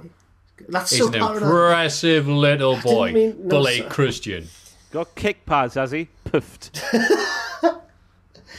It's okay because at the current rate of signing GC dub people, we're going to see hardcore Nick Gage showing up NXT any week now. So I will say he's very talented. That'll I be it. I didn't mean it. I just the want to Diamond clarify. Mind, my God, It's not. It's not. It's not. It's not Nick Gage. Nick Gage, he's as tough not- as diamonds. It's not Nick. It's not from Nick Gage. Did we see that video of Adam Cole doing one of those shoot interviews from back in the day where he speaks about Nick Gage going for ice cream and how excited he got? No. Adam Cole was like, I remember just wish I was one of those people who could get excited at those kind of things, like nothing things. I just Yeah. can't picture Nick Gage getting like really excited about ice cream, but apparently he does. Oh, it's adorable. Yeah. that. Only Just, human. just to clarify, think- sorry, Blake Christian didn't. Make, very talented. I feel so bad about Yeah. calling him a little boy when he could batter me if he wanted. Little boy Anyway. with his little kick pads. No, I didn't mean Oh, that. little, little Blake Christian. Oh, I No, can it do was a just- body, I- body. I can do a flip. No, it was Flippy, just Look at me, flippy. ma'am. Look at me, ma'am. I can do a flip. I'm Blake Christian or Trey Baxter. Give me more sports entertainment and less kick pads, I say. Well, you'll like the next segment then. Yeah. Ted DiBiase brings out LA Knight for the million dollar Here we title go. celebration. Knight talks up DiBiase as his idol and childhood hero. He says that now he's got it all. Time to cut some dead weight and beats down DiBiase, who takes his first bump, I believe, I think somebody did some Twitter investigation, since 1998. wow. How old is he? I hear you ask everybody on the podcast. He is 67 years old. Ted no, that's how old Ted DiBiase is, not how old LA Knight is. We need to stop calling him LA Knight on the podcast. We need to start calling him The Rock because that promo he Oh. cut was another fantastic promo. The most captivating man in all professional wrestling is the current million dollar champion, L. The Rock Knight. That made no sense. I was trying to do Dwayne Johnson, but, but that, he's, he's the promo he cut, which was like heartfelt, like "Oh, you're you're my hero," and when I was grown up, I watched you. Now I'm here in the ring with you. Bosh! Fantastic stuff from The Rock. Yeah. And then Cameron Grimes runs out to the save, but Knight leaves with his belt. Dummy. Yeah. This segment was exactly what it should have been, with a, a little bit of flamboyance from Ted DiBiase, because that bump was textbook, in my uninformed opinion, as someone who has never trained in the wrestling. Can you just imagine Triple H backstage going like all 2001 again. Good snap. Good snap, brother. You got a Tell big Ted. DiBiase, yeah, y- your balls are out. Your money and nuts is hanging out your shoulder. Yeah. And it means we get more Grimes night, and I'm all right with that. Yep. He wants that million dollar title, baby. More Grimes Rock. Grimes Rock. Oh, yes, sorry, yes. Of He's course. More Rock Grime, Grimes Rock. The music genres colliding here in NXT. Uh, Raquel Gonzalez and Dakota Kai beat Kacy Catanzaro and Kayden Carter in tag team action. Very solid, decent match here. I've got the second place in my move of the week in this match. Actually, was the, Oh, the what was 450 to a standing person. was nice. Astonishing scenes. They're um they're keeping their eyes on. I missed out the promo, but they're, they're what are they doing again? They're keeping their eyes on the way. They're like, watch out, the way. We're gonna take your women's tag team titles. Is that how they said it? Yeah, Like why a not? newsreader. That was another crucial bit that wasn't on YouTube. So nice to see how important that bit was. I left it out as well. To be fair, So if it's delivered, delivered like that, no wonder. And Tommaso Ciampa and Timothy Thatcher win the main event tornado tag against the grizzled young veterans in a tornado tag where they batter each other and Yeah. slapped each other daft and didn't swear, beat each other senseless and then slapped them through the table. Doomsday device to the outside and more slapping and dafting and a submission win and a match that should have been a takeover oh yeah. but it wasn't. And you know what? This episode of NXT wiped the floor with NXT Takeover in your house too. Cruelly not oh, called. I thought you were gonna say wipe the floor with dynamite, which it also did this I mean, week. That yeah, goes that's without that- saying, come on, Yeah. man. Yeah. Friday night dynamite near near pop. All all red all red stick near explosion. Oof. that will not be making a return next week. But all, yeah, di- this- all, all stick no fuse. oh, much better. Thank Something you, like Jack. that. Yeah, yeah. all All stick near fuse. All switch no spars. I'm trying. I'm been working on my Eubank impression, but it's not working. It's getting worse. That It's actually getting was way worse. It worse. sounded more like Lilo and Stitch in it. So I'll move on. I was like, yeah, this match was fantastic. That double clothesline marathon thingy that they both did was mesmerizing, I tell you. Because normally, like, we get very. Is patriotic the right word when we see an English person doing the, the wrestlings? Is patriotic? Uh, proud, Yeah, proud pr- of them. Yeah, they're Yeah. from here, therefore they must win all the time. But I couldn't get mad at the, the, the English folk not winning this one against the dirty Yanks, as Anthony Ogogo like to call them on Twitter so many times. Um, you dirty Yanks. Uh, but aye, it was just a fantastic match, wasn't it? Maybe, maybe Yeah. do you reckon it got bumped off Takeover because it should have been. It should have been on Takeover, shouldn't it? like Ted DiBiase, it got bumped. Takeover. Maybe it did. Maybe it did. Yeah, you know what? I'm happier though with NXT being the the takeout was being that short. Oh yeah, I'm. I'm all right with that. But Yeah. yeah. this week, this I'm someone who has said many a times that NXT does nothing for me. But I decided to watch this week's because I was interested in Samoa Joe, the announcement, Regal, everything else like that. This was the most fun I've had watching a whole episode of NXT good, Joe. in a long time, and I'm invested to see what happens next. So had- fair, fair play, fair play. yeah, I'm, 'cause I'm it- the. s- Sorry, Joe. Oh, okay. I feel bad. Is This this? go on. I'll speak after you. It's fine. It was a variety show, wasn't it? It had a mixture of everything: storytelling, flips. The very talented Blake Christian, great guy. I feel so bad, man. And Bland, um, bland and boring. no, not at all, not at all. Not being given a chance. It'll be all right with some daddy sauce. But yeah, it had a bit of everything. sorry, sorry, Ross. Go on. No, I was saying I was just going to say what Matthew was saying. Like my uh, liking, likings, my investment in NXT has gone completely over. The, well, since it basically moved to two hours, which is Yeah, what we feared the most, didn't we, when we heard that was going to be a thing? But getting Samoa Joe back piqued my interest, and you're thinking, oh, I'll watch NXT like properly, like sort of try and get invested again. And like that episode was, per- it, it did feel like a bit of a throwback NXT. Mm. It felt like back in the day, and it was good, which is a nice thing to see once again because it had lost its way. It had become raw light, but this was back to NXT being good. Tell you what, I've got some. You remember when Matthew used to be like when when the podcast wasn't as long as it is now? Matthew used to go, "You got any other news from the world of wrestling, Jack?" And I'd go, "Yeah," and then I'd stumble my way through. I've got some news from elsewhere in the world of wrestling, guys. Um, What, what is it? that one of the best women's matches ever has reportedly taken place in Stardom. It's Utami Hayashishita and Syuri, and they had like a 45 minute match. And I haven't watched it yet, but I'm gonna. And uh, apparently, it's being talked up as one of the best women's matches ever, and not just in women's wrestling, just a, a, a match of the year candidate. So that's very exciting for Stardom. Just gonna just throwing that out there for all the for anyone listening. So. Matthew, stop trying to think of something cutting to say. I, I just Okay. I, I, I learned my lesson about speaking about like Japanese pro wrestling from the leaders a while ago, Jack. When me and you got cut down Oh. on Twitter by the experts, so I'm just going to sit here in silence. Yes, it Well, will now- be a fantastic match. I Do you remember wonder what. It, wait, is the Observer out? I'm going to find out what it. Yes, I remember that day. We talked. We said that a silly promotion was silly, and it was. It was a stupid promotion, and people were taking it too seriously, and they need to get some lives. Got to move. Suck my. Okay. Wow. Well, that'll help things. They'll, they'll put down that fire. Well done. no, it's actually very creative the way they explore the space and the window. And oh, shut up. No, man. well, we, we, me and Jack God, got I can stick- say exactly the same things again. me and Jack, Um, well, you know, we got stick for like not watching that promotion when you know our job, tell you our full time jobs is to watch everything else. I watched a bit of it, and I just couldn't get on board. Now, in fairness, wasn't it because you were doing a video on all the Japanese women's? No, we were No. speaking about Emi Sakura on AEW. Yeah. Oh, was that it? Right. We were- That we just, that just sort of mentioned what she had been doing instead of being on AEW and fell into the Oh, trap I of trying to speak about that. So. I nominated Mayu Iwatani for most underrated in our own awards, and I got no praise. But I mentioned a stupid promotion being stupid, and I might as well be the Judas in my mind. Awful. Check. No respect. No respect, King. I'm losing to a rug. Hmm. So, that was the week in wrestling. God, that I was should, a long never, I should never have said anything.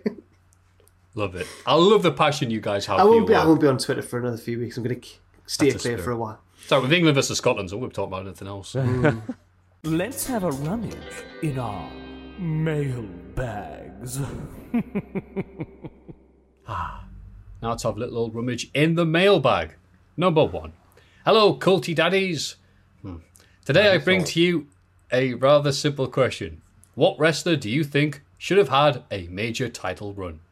It doesn't matter what period of wrestling they're from, as long as they're a wrestler who you've always liked and believe they should have been given at least a chance with a big belt.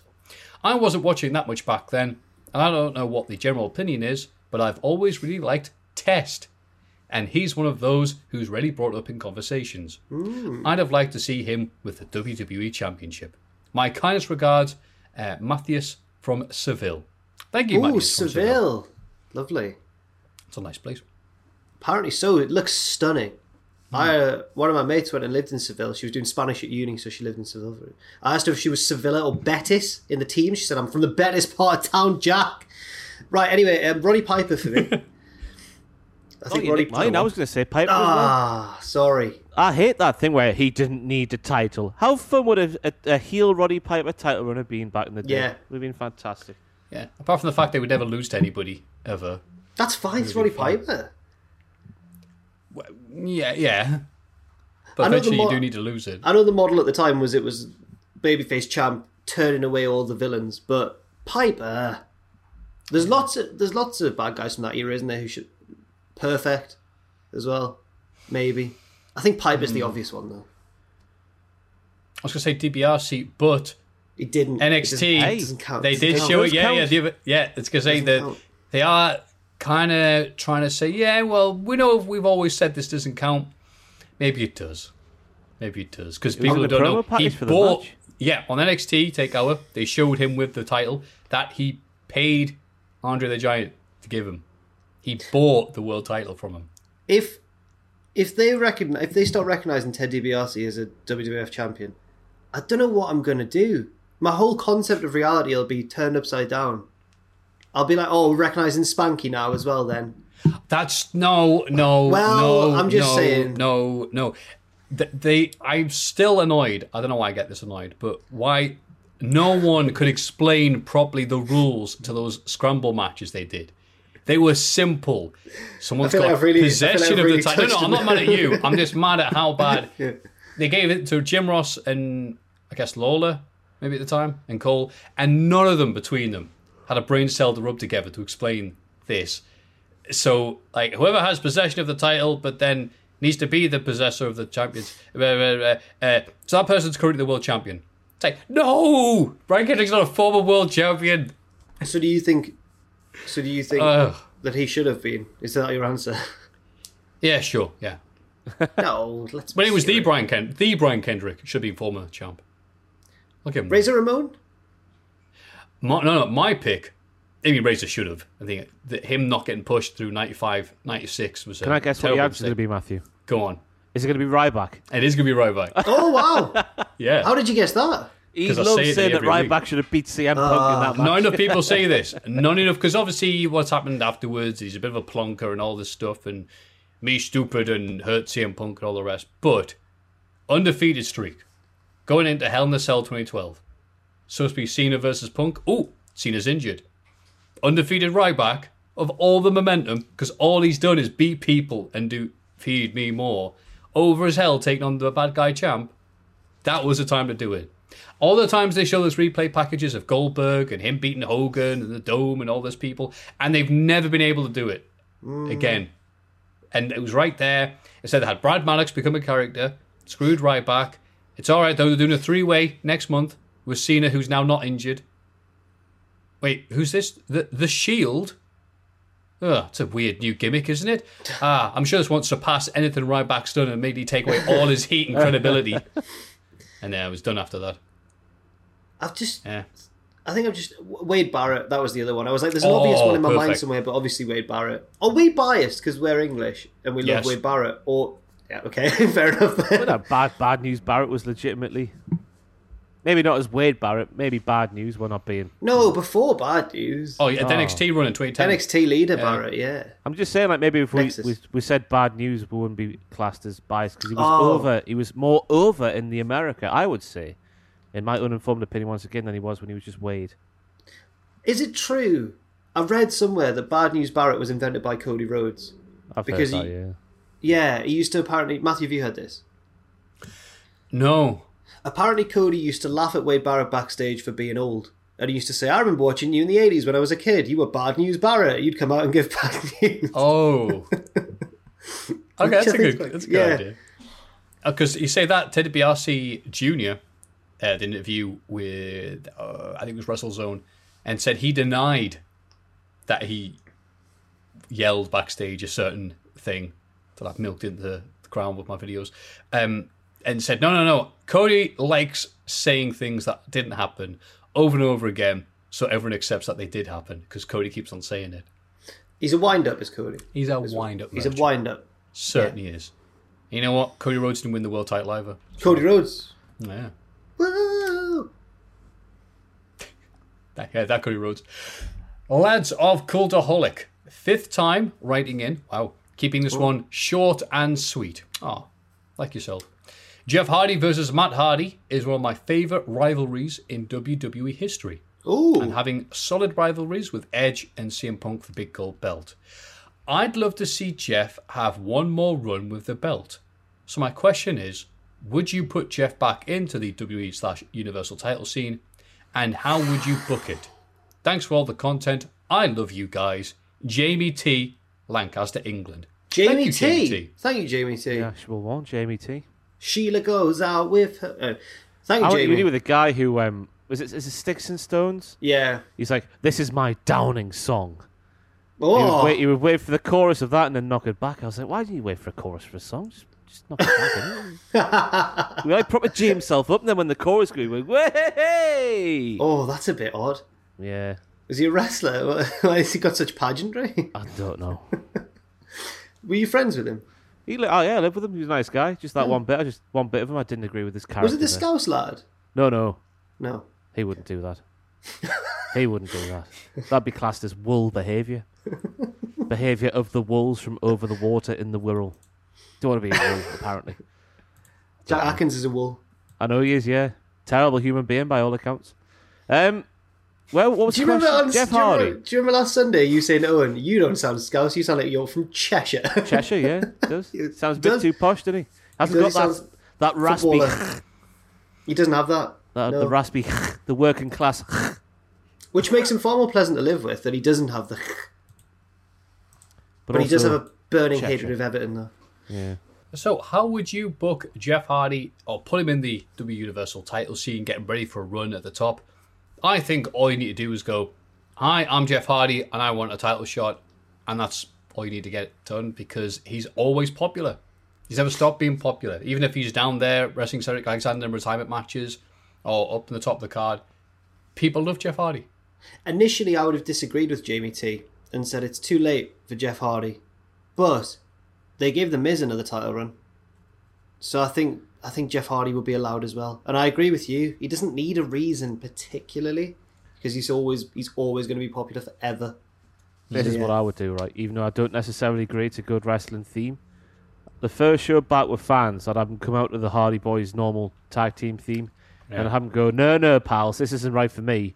Have them like do a twist of fate and a swanton bomb to Kevin Dunn, and then No More Words plays.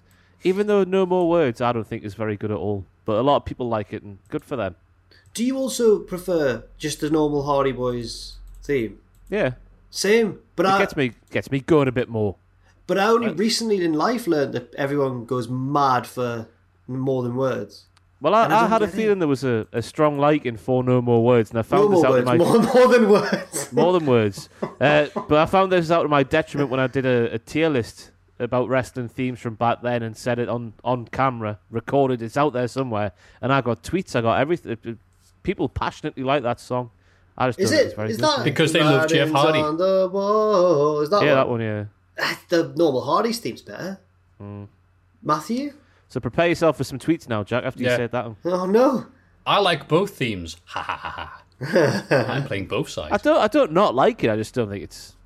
don't I think it worked for when they were boosting up Jeff Hardy to that level. Yeah, we know he's had this theme for ages, mates, but now he's Jeff Hardy, possible world champion. And because I had all that motivation and build up in 08 and 09, then it was a perfect time to switch it. If Maven had had that song, no one would like it. But Maven, Maven- had a Maven but Maven had that a, song. Maven had a banger of Yeah. a song. Yeah. Oh, Yeah, I want an apple pie. Yeah. It's up there with Alex Riley for unnecessarily good themes. Say Say it to my face. Oh, Maven's theme. I messaged Matthew once out of the blue and just went, I've, I've just listened to it up to the chorus for the first time in about 20 years. I can't believe how good it is. Yeah. His Titantron should have just been that drop kick on the Undertaker over and over again. So yeah, that's how we'd have it. That's all you need to do because he's still young to people.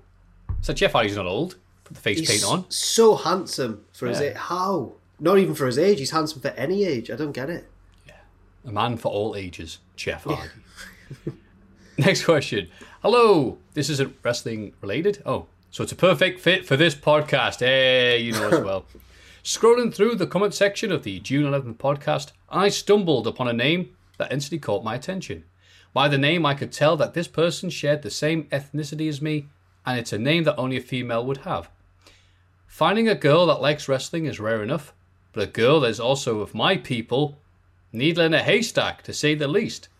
I, then intrigued, went into creeper mode. It says Okay. here, as you do. Oh, what's, that's not the royal you, you're not there. And clicked on her profile to find out more. Unfortunately, there wasn't much info there, but there was a playlist of her liked videos. In it, I found what could have just as easily been a list of my likes clips of Seinfeld, Friends, Archer, songs that I like, comedians that I like, and of course, lots of various wrestling content. Based on said content, I think it may be safe to assume that we are also of similar age. So I'm thinking one of two things happened here. Either I found my soulmate in the most ludicrous way ludicrous way possible, or I just fell in love with an online Russian bot or something. Oh. God. That said, there are just too many signs, you said it, that uh, for me not to shoot my shot, but I couldn't think of how. So this is what I came up with.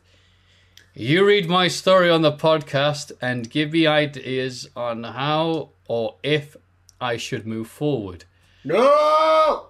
At the same time, hopefully she, if she is actually real, says, also listens to this, and if I do somehow manage to contact her, perhaps she wouldn't be as weirded out. I've never asked you for anything before, lads, but I have to call in this favour. Godspeed and the build up here. KG from Vancouver, Canada. Thank you, KG. Yes, K- you are KG. To, to, to peel the curtain back on this question, KJ. KJ?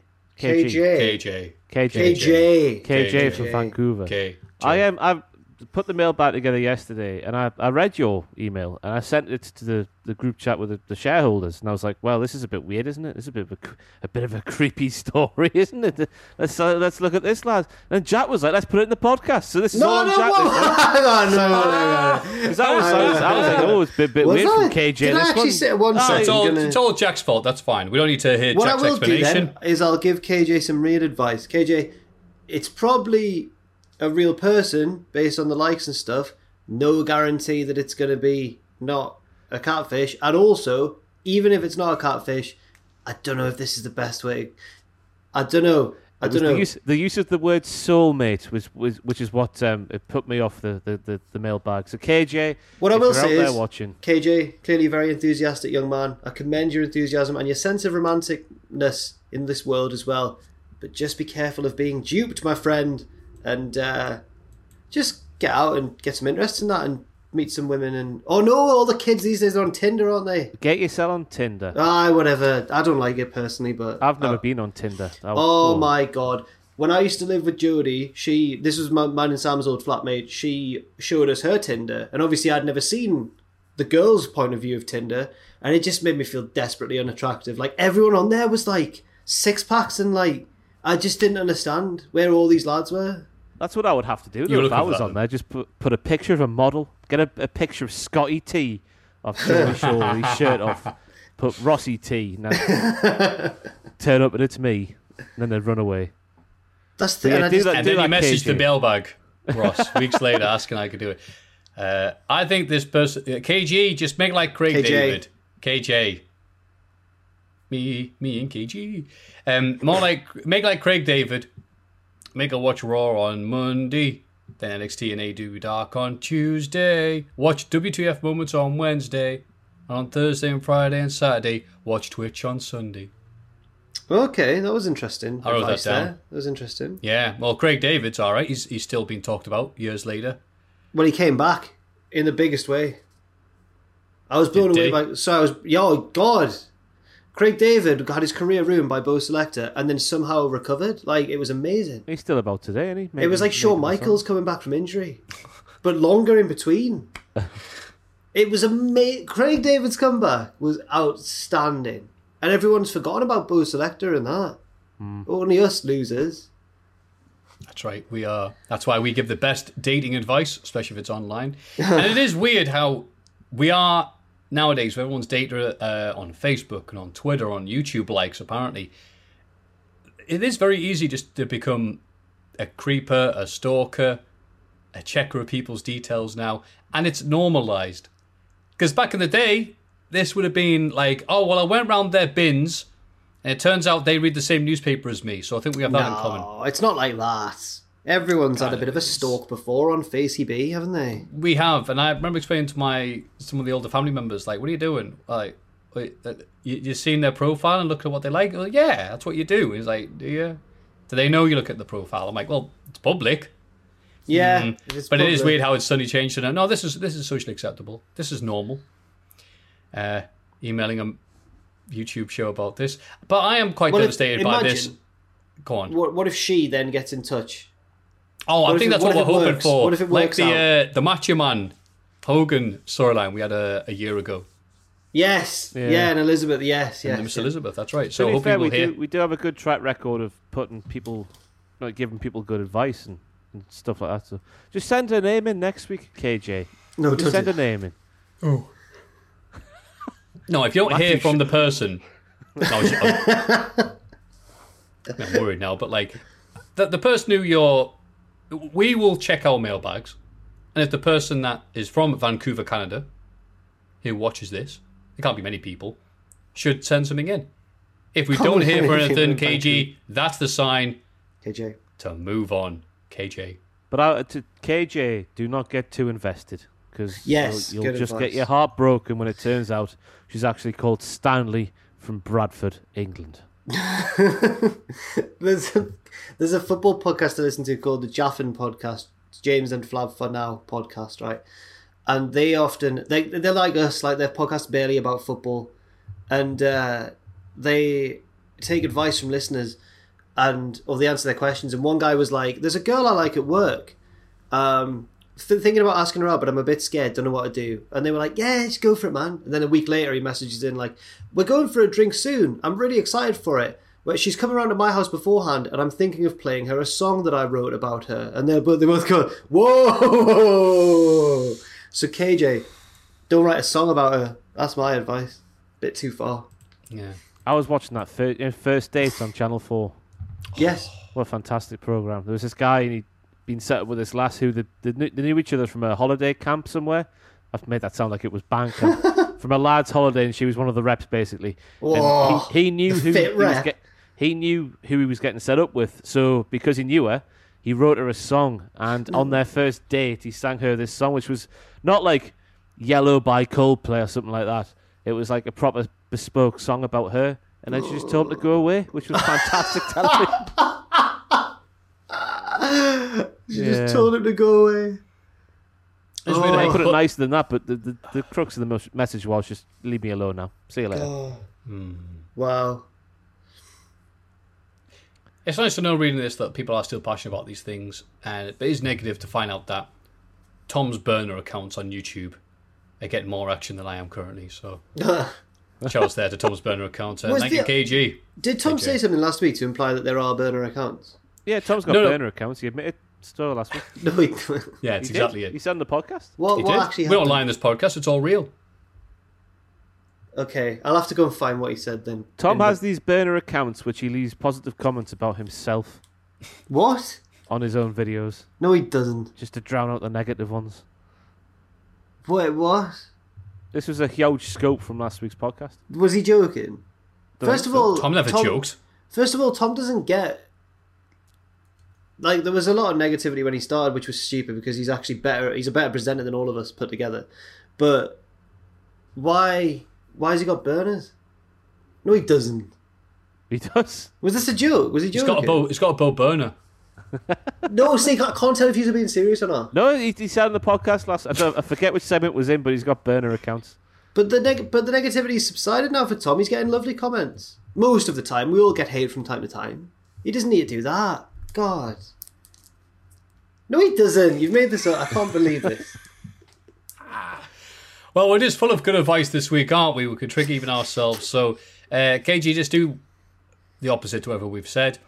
But we do encourage you and everybody else, if you have any thoughts, queries, mind boggling facts, and an excuse for me to bring up Ryback, who should have been champ in 2012, to mailbag at cultaholic.com. Oh, the thing. Hang Oh. on. Go on. We forgot to do the thing. The thing. Um, the Oh, thing. the I thing. need to thank a person called. Oh, I've forgotten to write their name down. it's in that chat from the other day, but somebody. Oh God, this is. He's just building up, ladies and gentlemen. He knows exactly what he's doing. No, he's Ross. Uh, no, it's not. It's Alan Davey. Alan spelled with two L's. A double L A N D A. Haha. V A E Y. Sorry. Alan Davey. Thank you, who- Alan, for this. I This is don't know how much money he spent on what you are about to see and or hear, but we got a cameo sent to us from Rutledge Wood, who Yes! clearly has no idea, first of all, about you know the great ship Cultaholic, but also the fine sport of professional wrestling. as you're about to hear, as Richard plays the thing right now. Fellas, what's up? Happy birthday, Jack. Happy birthday, Ross. It's your buddy Rutledge Wood. I heard you guys are huge fans of Floor is Lava. That's so awesome. I hope I get to meet you guys sometime. Heard y'all are both diddlers. You love the WWE. Jack, let's be honest. I'm a big fan of the Yeti myself. Ross, Matt Jackson, both awesome. Uh, I'm in in the pool today, pretending the water is lava. That's what I'm doing. That's right. Or heard y'all both like big ducks and manky swans. Y'all are awesome. Hey, great news. We're going to do another season of Floor's Lava. We're going to start shooting in a couple months. It's going to be so much fun. Uh, who knows? Maybe one day y'all get to be on there with us. Wouldn't that be fun? There's just one rule. You know what it is. Don't fall in. Why? Because the floor is lava. Yes. Happy birthday, you guys. We have some notes from Alan in terms of what he requested on Cameo from Rutledge Wood. Um, number one, at no point did I mention a birthday. It was, it was under the category of pep talk. So that was a pep talk from Rutledge. It was- he must have been Mate, drunk. Let's just it's assume bo- he's it's, drunk. bo- it's both of our birthdays. It's both of our birthdays, yeah. Hey, What Jack and. Ross, happy birthday, guys. Uh, sorry, that, that was just the only. Um, that was the only. We've got three points there. The second point is I'll happily send you what I wrote if you'd like. There's no need. We understand that Rutledge Wood is an arsehole. And third, I requested this at the end of my night shift uh, last night and was half delirious. Sorry. There's no need to apologise, Alan. that was fantastic. The little details like Matt Jackson being fantastic. Thinking my that we're both, hurt. we're both diddlers. How nonchalant did he say that, by the way? And then the how old he thinks that we're like seven because I'm Oh, yeah, in the pool. I'm in the pool right now. Pretending I'm treating that, the water like it's pretending lava. The water is lava. You're like Rest in monkey peace, Rutledge, that's the case. Yeah, monkey swans and uh, fat dogs. So it's the shout out to the big fat dog, Oh man! which I have uh, saved on my uh, desktop But how in does he case of make it? situations like this. Monkey swans. But how? How does he make it sound so natural? He's saying a collection of unrelated to him nonsensical stuff, and yet he makes it sound like he actually has these opinions and he means it. Americans are spooky when they're charismatic. I don't know how he makes it sound normal. I like how he slipped in there as well. Uh, one day I'll, I hope to meet you guys because, of course, that's what everybody's dream is in life is to meet. yeah, yeah. Yeah, I want to meet you. Tell me, Rutledge, but why is Rutledge? Why? What is Rutledge's thing about meeting him? And that's a thing. That is Like, a fantastic. For those de- who, Sorry, go on. for those who don't know, and Matthew's trying to overshadow what was a hilarious cameo with Monkey Swan, which was also hilarious, admittedly. But why? Why is he keeping it on the screen? Because it's so people can read it. He mentioned you like. You kept on there for like two minutes, Matthew. Sorry, I'm, I'm not bitter at all that he didn't mention me on my birthday. So you got the same birthday as us as well. That's right. All three of Um, us have the exact same birthday. For those who don't know, Oh, the prize of the the win in the floor is lava. I don't know if there's a cash prize or not, but also you get to meet Rutledge Wood after the show. So I don't get why meeting him is such a thing, and I, I don't get I don't get any of that. But it's it's fantastic. Sweating, my cheeks are hurting. I just can't believe he didn't ask for a birthday request, but the entire thing was a happy birthday. Rutledge. And he's shirtless at the pool as well, giving something for the mums and dads at home. Hey guys. Hopefully that doesn't get us demonetized for naked nipples being I'm on in YouTube. the I'm in the water right now, pretending that the water is lava. I was such a thought. Yeah, as, as Ross said, well, you're dead then. Yeah, why would he say that? Just ruining the, the very the very kayfabe of the floor is lava, which of course kills actual human beings. So the They take it very see them again. seriously. Yeah, they've Yeah. got a strong sense of cave on the floor is lava. Okay, babe. They, they've got lava oh. fame. Oh god. Well, thank you very much for doing a cameo Thank you, Alan. for us, the Lucky One podcast that Alan good. there. Thank you so much, Alan, and thank you to Rutledge Wood as well. Just for being alive. Thank you, Yeah, Rutledge, for everything you do. It's Cultaholics.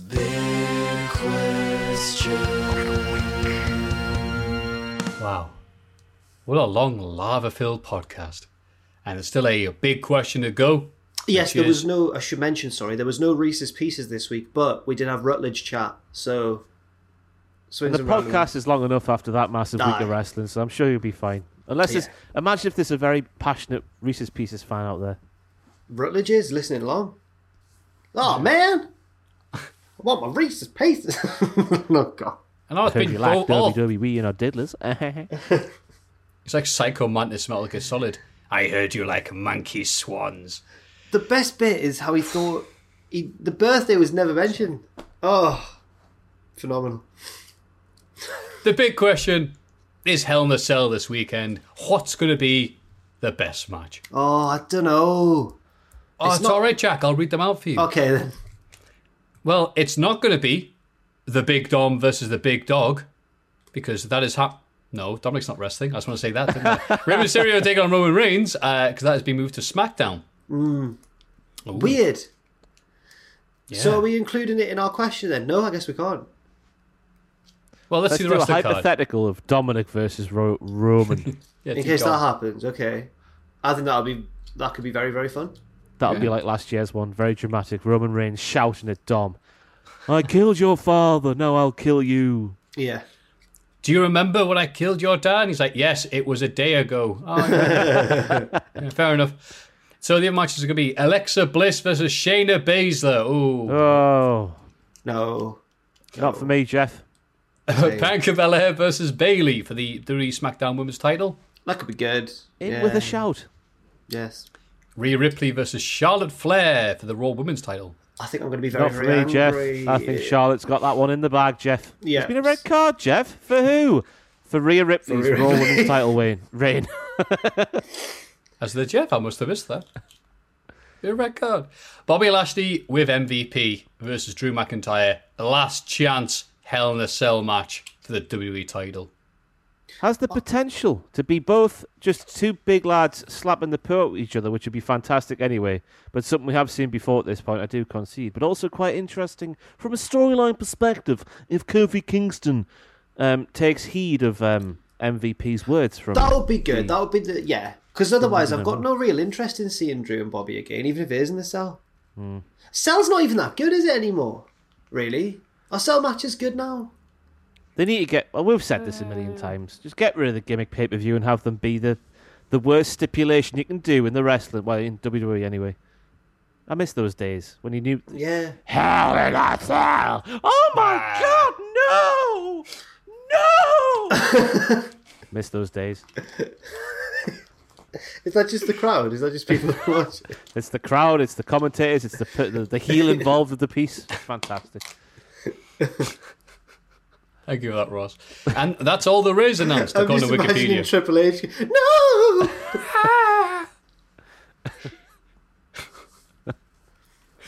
I got to say, I can't follow that. God, uh, yeah. Uh, by default, it was like Lashley versus McIntyre will be the match because I like their chemistry. I like them beating each other up. McIntyre is a bit moany at this point because he had the title match at WrestleMania. He lost due to MVP looking at him at the wrong time. He was kind of like uh, a lot of people cheering for Lashley during that match. Then he had the three-way match, which he didn't win because it involved Braun Strowman, half man, half train, and so Drew's like, "Aha, you did not beat me. It was a triple threat match." I'm like, "You sound salty, mate. It's that what you didn't win the triple threat, so you should get another shot." Hang on. I hope Bobby beats the Scotland out of Drew McIntyre so Drew McIntyre can go back to being just a likable guy who can also kick folks' head off because that's what sort of made him really popular in the first place, wasn't it? Just a you could you could tell he was having a good time. He wasn't being cringy or forced or anything like that. He was just a, a big strapping lad doing big strapping things. But now it's gone too far. Yeah. Too far, and it's not just because of the William Wallet. Well, yeah, it's just cringy in it. Just like, ugh.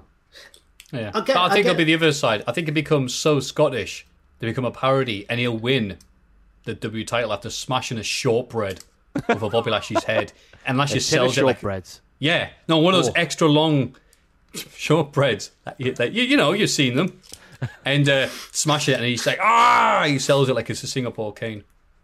I feel like wrestling is obviously very cartoonish, but there's a line, and I'm worried that in WWE these days, everyone becomes a cartoon on the main roster anyway. Like, why is The Drew? good guys, aye. Yeah, why is Drew got to suddenly be groundskeeper Willie? Yeah, there, he is a cartoon. The Family Ness. Oh, I don't get it. Whoosh! Was that the? Oh, Matthew's gone. I broke me in Is he back? Is he back? He's back. A reference so crap it broke me What in was? there. What is Sorry the about family that.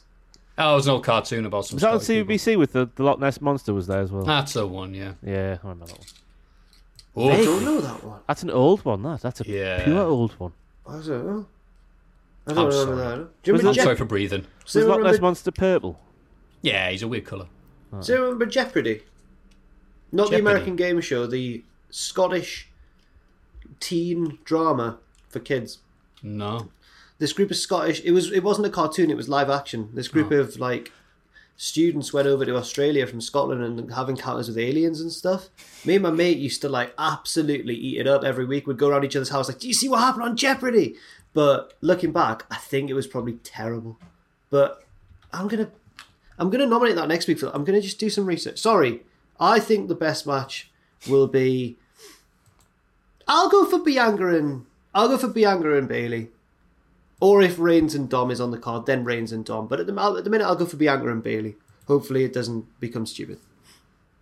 What do you think, Ross? Have you said one? I'll go for Roman Reigns. Just, Just if Roman Roman. Reigns is on the card, he'll no doubt be the best thing on that card because it's a it's not a pay per view that's. We've we've said this so many times, haven't we, with WWE, that it's not really the most um, inspirational card, but then they, they pull it out their arse somehow, don't they? So maybe it's going to be one of those shows because I'm not really feeling too much too many of the matches, maybe apart from obviously Roman and, and Rey, maybe. But I feel, I like you say, we've mentioned it enough times, but this is uh, such an underwhelming build that I I just can't don't. believe they released Braun Strowman when it's Braun Strowman season right now. Yeah, It's always in the summer where Braun goes in the title picture, then always has nothing to do come WrestleMania time. very bizarre. How don't bizarre! How bizarre! bizarre. Do do do do Ah. do do do do. R.I.P. I think he died not long ago. The singer. Ooh, baby! Ooh, Ooh, baby. baby! Jamaican me crazy. Making me. Do you know what? Kofi Kingston. Matthew, there's one Hello. song, right? There's one song that um, Sam and Ross both like, independent of each other. Like Sam likes Viva La Radio now because of Ross, but Sam and Ross like one song. I was half asleep in the back of a car on the way back from a wrestling show once. Sam and Ross were in a the row ahead of me in the minivan or whatever. This song came on, and they both. I just was half asleep. and I just heard them both go, "Oh, this is a great song," and I was like, "Wow, Sam and Ross like the same song." Three Lions. No, it was uh, "Drinking in L.A." by Bran Van. Oh, yeah. What the hell am I doing drinking in LA at Mm-hmm. And- 26? Is it? Is that the lyric? It's always I the lyric. I misheard. At 26, yeah. yeah. I just remember Ross and Sam, like a pair of dads, just going, oh, it's great. Great song. this." That happens a lot of the 90s, work. That's why.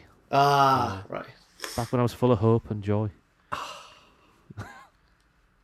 And now today you are also Talk about wrestling. Yeah, talk about wrestling. Yes.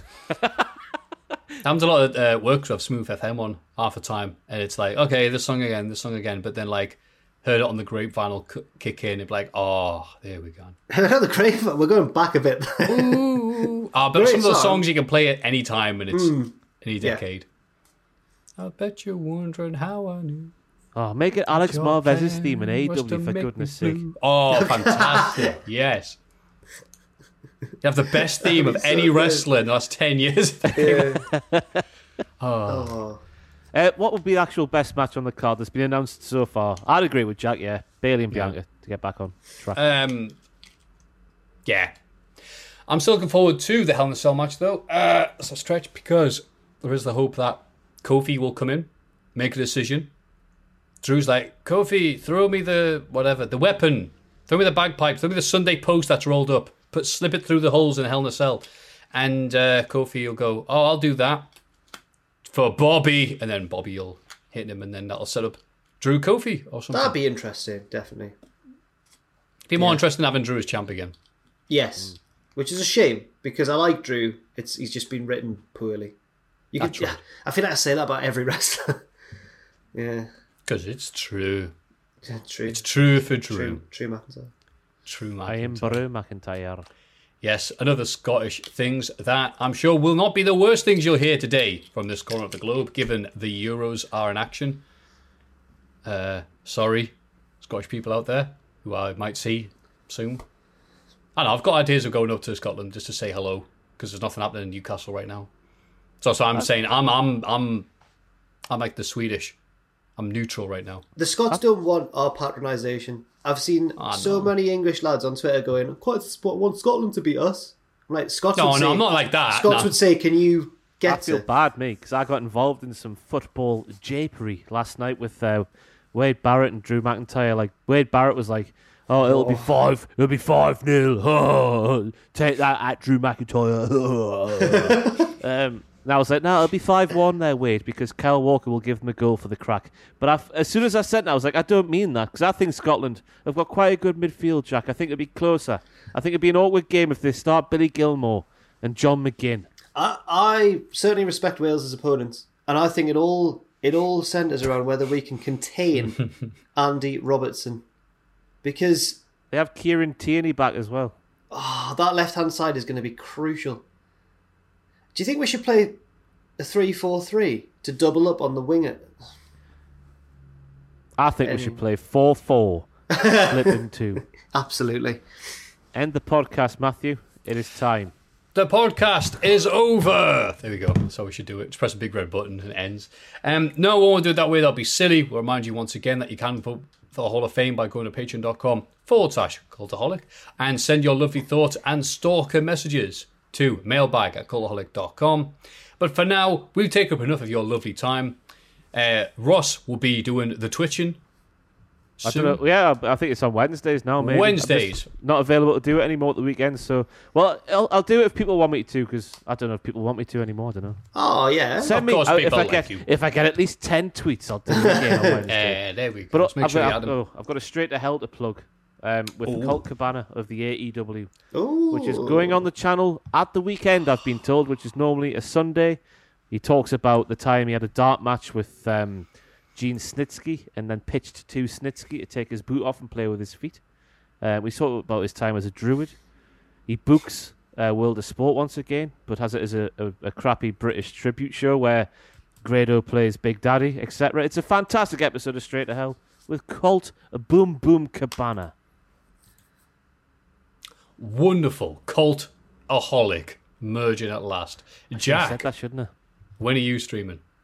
Wednesdays as well, which has made me a bit concerned here. Oh. I I'm, like- I'm taking feel the like- early the early slot Oh. with Tom. Yeah. I thought there was a Conan O'Brien Jay Leno situation going Oh, on. I that's quite exactly scared. it. To be fair, I might have just Ah. smashed Tom's hopes and dreams because Adam was going to speak about it, but then the other day Adam hadn't spoken to Tom about it. So hopefully this isn't the way Tom finds out. But This is very Jay Leno Conan O'Brien. yeah, this is what I've been told. Oh no. Wow, more on this drama. Hey, tune in Wednesday. Something will happen. Who's Letterman? Anyway, um, yeah. Me on Saturdays. now, now, usually, me and Owen, who's alive, I believe, after being viciously assaulted by Adam Pacitti. That was will be- disgusting. That That was I- disgusting. Yeah. Did you see his peas picture on Twitter? no. Just to let everyone know he's all right. Just a selfie of him with a bag of peas on his head. He's been You see it, smashed with a sledgehammer. He's been smashed in the head with a sledgehammer, blood everywhere. bag of peas will do it. and he have a word with that boy about his side. Yeah. Look, I mean, he'd we've obviously got- been to A&E beforehand, surely. Yeah. Just to, the peas were to, to heal the, the, the, the stitches. I, Owen likes his selfie. Have you noticed this? He quite loves. He quite loves a cheeky selfie. Does Owen? He's a very handsome man, isn't he? Oh, I'm not suggesting he's not. He's very. He's, uh, his jawline could cut diamonds. He has got a m- beautiful um, jaw. Meaty jaw. The opposite of it. A sharp. Yeah, razor sharp jawline. Oh. Yeah. I'm excited for him because he was speaking on Sunday about getting his side parting back, not his centre parting, which has happened naturally during lockdown. But Is he going back to the old one? He's getting back to his old side parting. Oh, good. That means I can steal his haircut when I go for the get his chopped off. You're just going to continue to. you're just going to continue to. Just pretend to, change be Owen. to be- the- Yeah, just to turn Yeah. into Owen week after week. It'd be like single white female, me and Owen. Uh, but yes, for Twitch, I'll be streaming more Sonic crap. Um, and Sonic's good. It's just my gameplay is crap. It's not what I remembered as a kid. Bloody hell. That'll be on Saturdays, 6 p.m. And I'm glad that no one noticed that I said, just to clarify, I'll be neutral like Sweden. Switzerland. No, Swiss. Swiss is the one. No one noticed. I thought I'd clarify that so people can at me and tell me like I am a stupid person. But it won't matter because it's the end of the podcast. So I can't hear you atting me. I can't hear Tom's burners accounts because I'm too busy putting my fist up to the webcam. I should clarify. Tom said he had Stopping a burner account to, to, to send negative comments his way to keep him humble. What yeah, I was wasn't that sure where we were true? going with that, so I thought I'd be quiet. That's even weirder. Just want to Wait, clarify before is the that podcast true? ended. Well, he doesn't No, need do Tom doesn't lie. Oh, it was a joke. All right, okay, cool. I believe he's got burner accounts though. God's sake. So, to you and all- all of 101 Tom Burner accounts, we put our fists up to the camera and say, one, two, three, join us. Join us. Waggle, waggle, waggle. Look at the size of that dog. Oh my god. Hi, I'm Daniel, founder of Pretty Litter. Cats and cat owners deserve better than any old fashioned litter. That's why I teamed up with scientists and veterinarians to create Pretty Litter. Its innovative crystal formula has superior odor control and weighs up to 80% less than clay litter. Pretty Litter even monitors health by changing colors to help detect early signs of potential illness. It's the world's smartest kitty litter. Go to prettylitter.com and use code ACAST for 20% off your first order and a free cat toy. Terms and conditions apply. See site for details. Ever catch yourself eating the same flavorless dinner three days in a row? Dreaming of something better? Well, HelloFresh is your guilt-free dream come true, baby. It's me, Keke Palmer. Let's wake up those taste buds with hot, juicy pecan-crusted chicken or garlic butter shrimp scampi. Mm. Hello Fresh. Stop dreaming of all the delicious possibilities and dig in at HelloFresh.com. Let's get this dinner party started.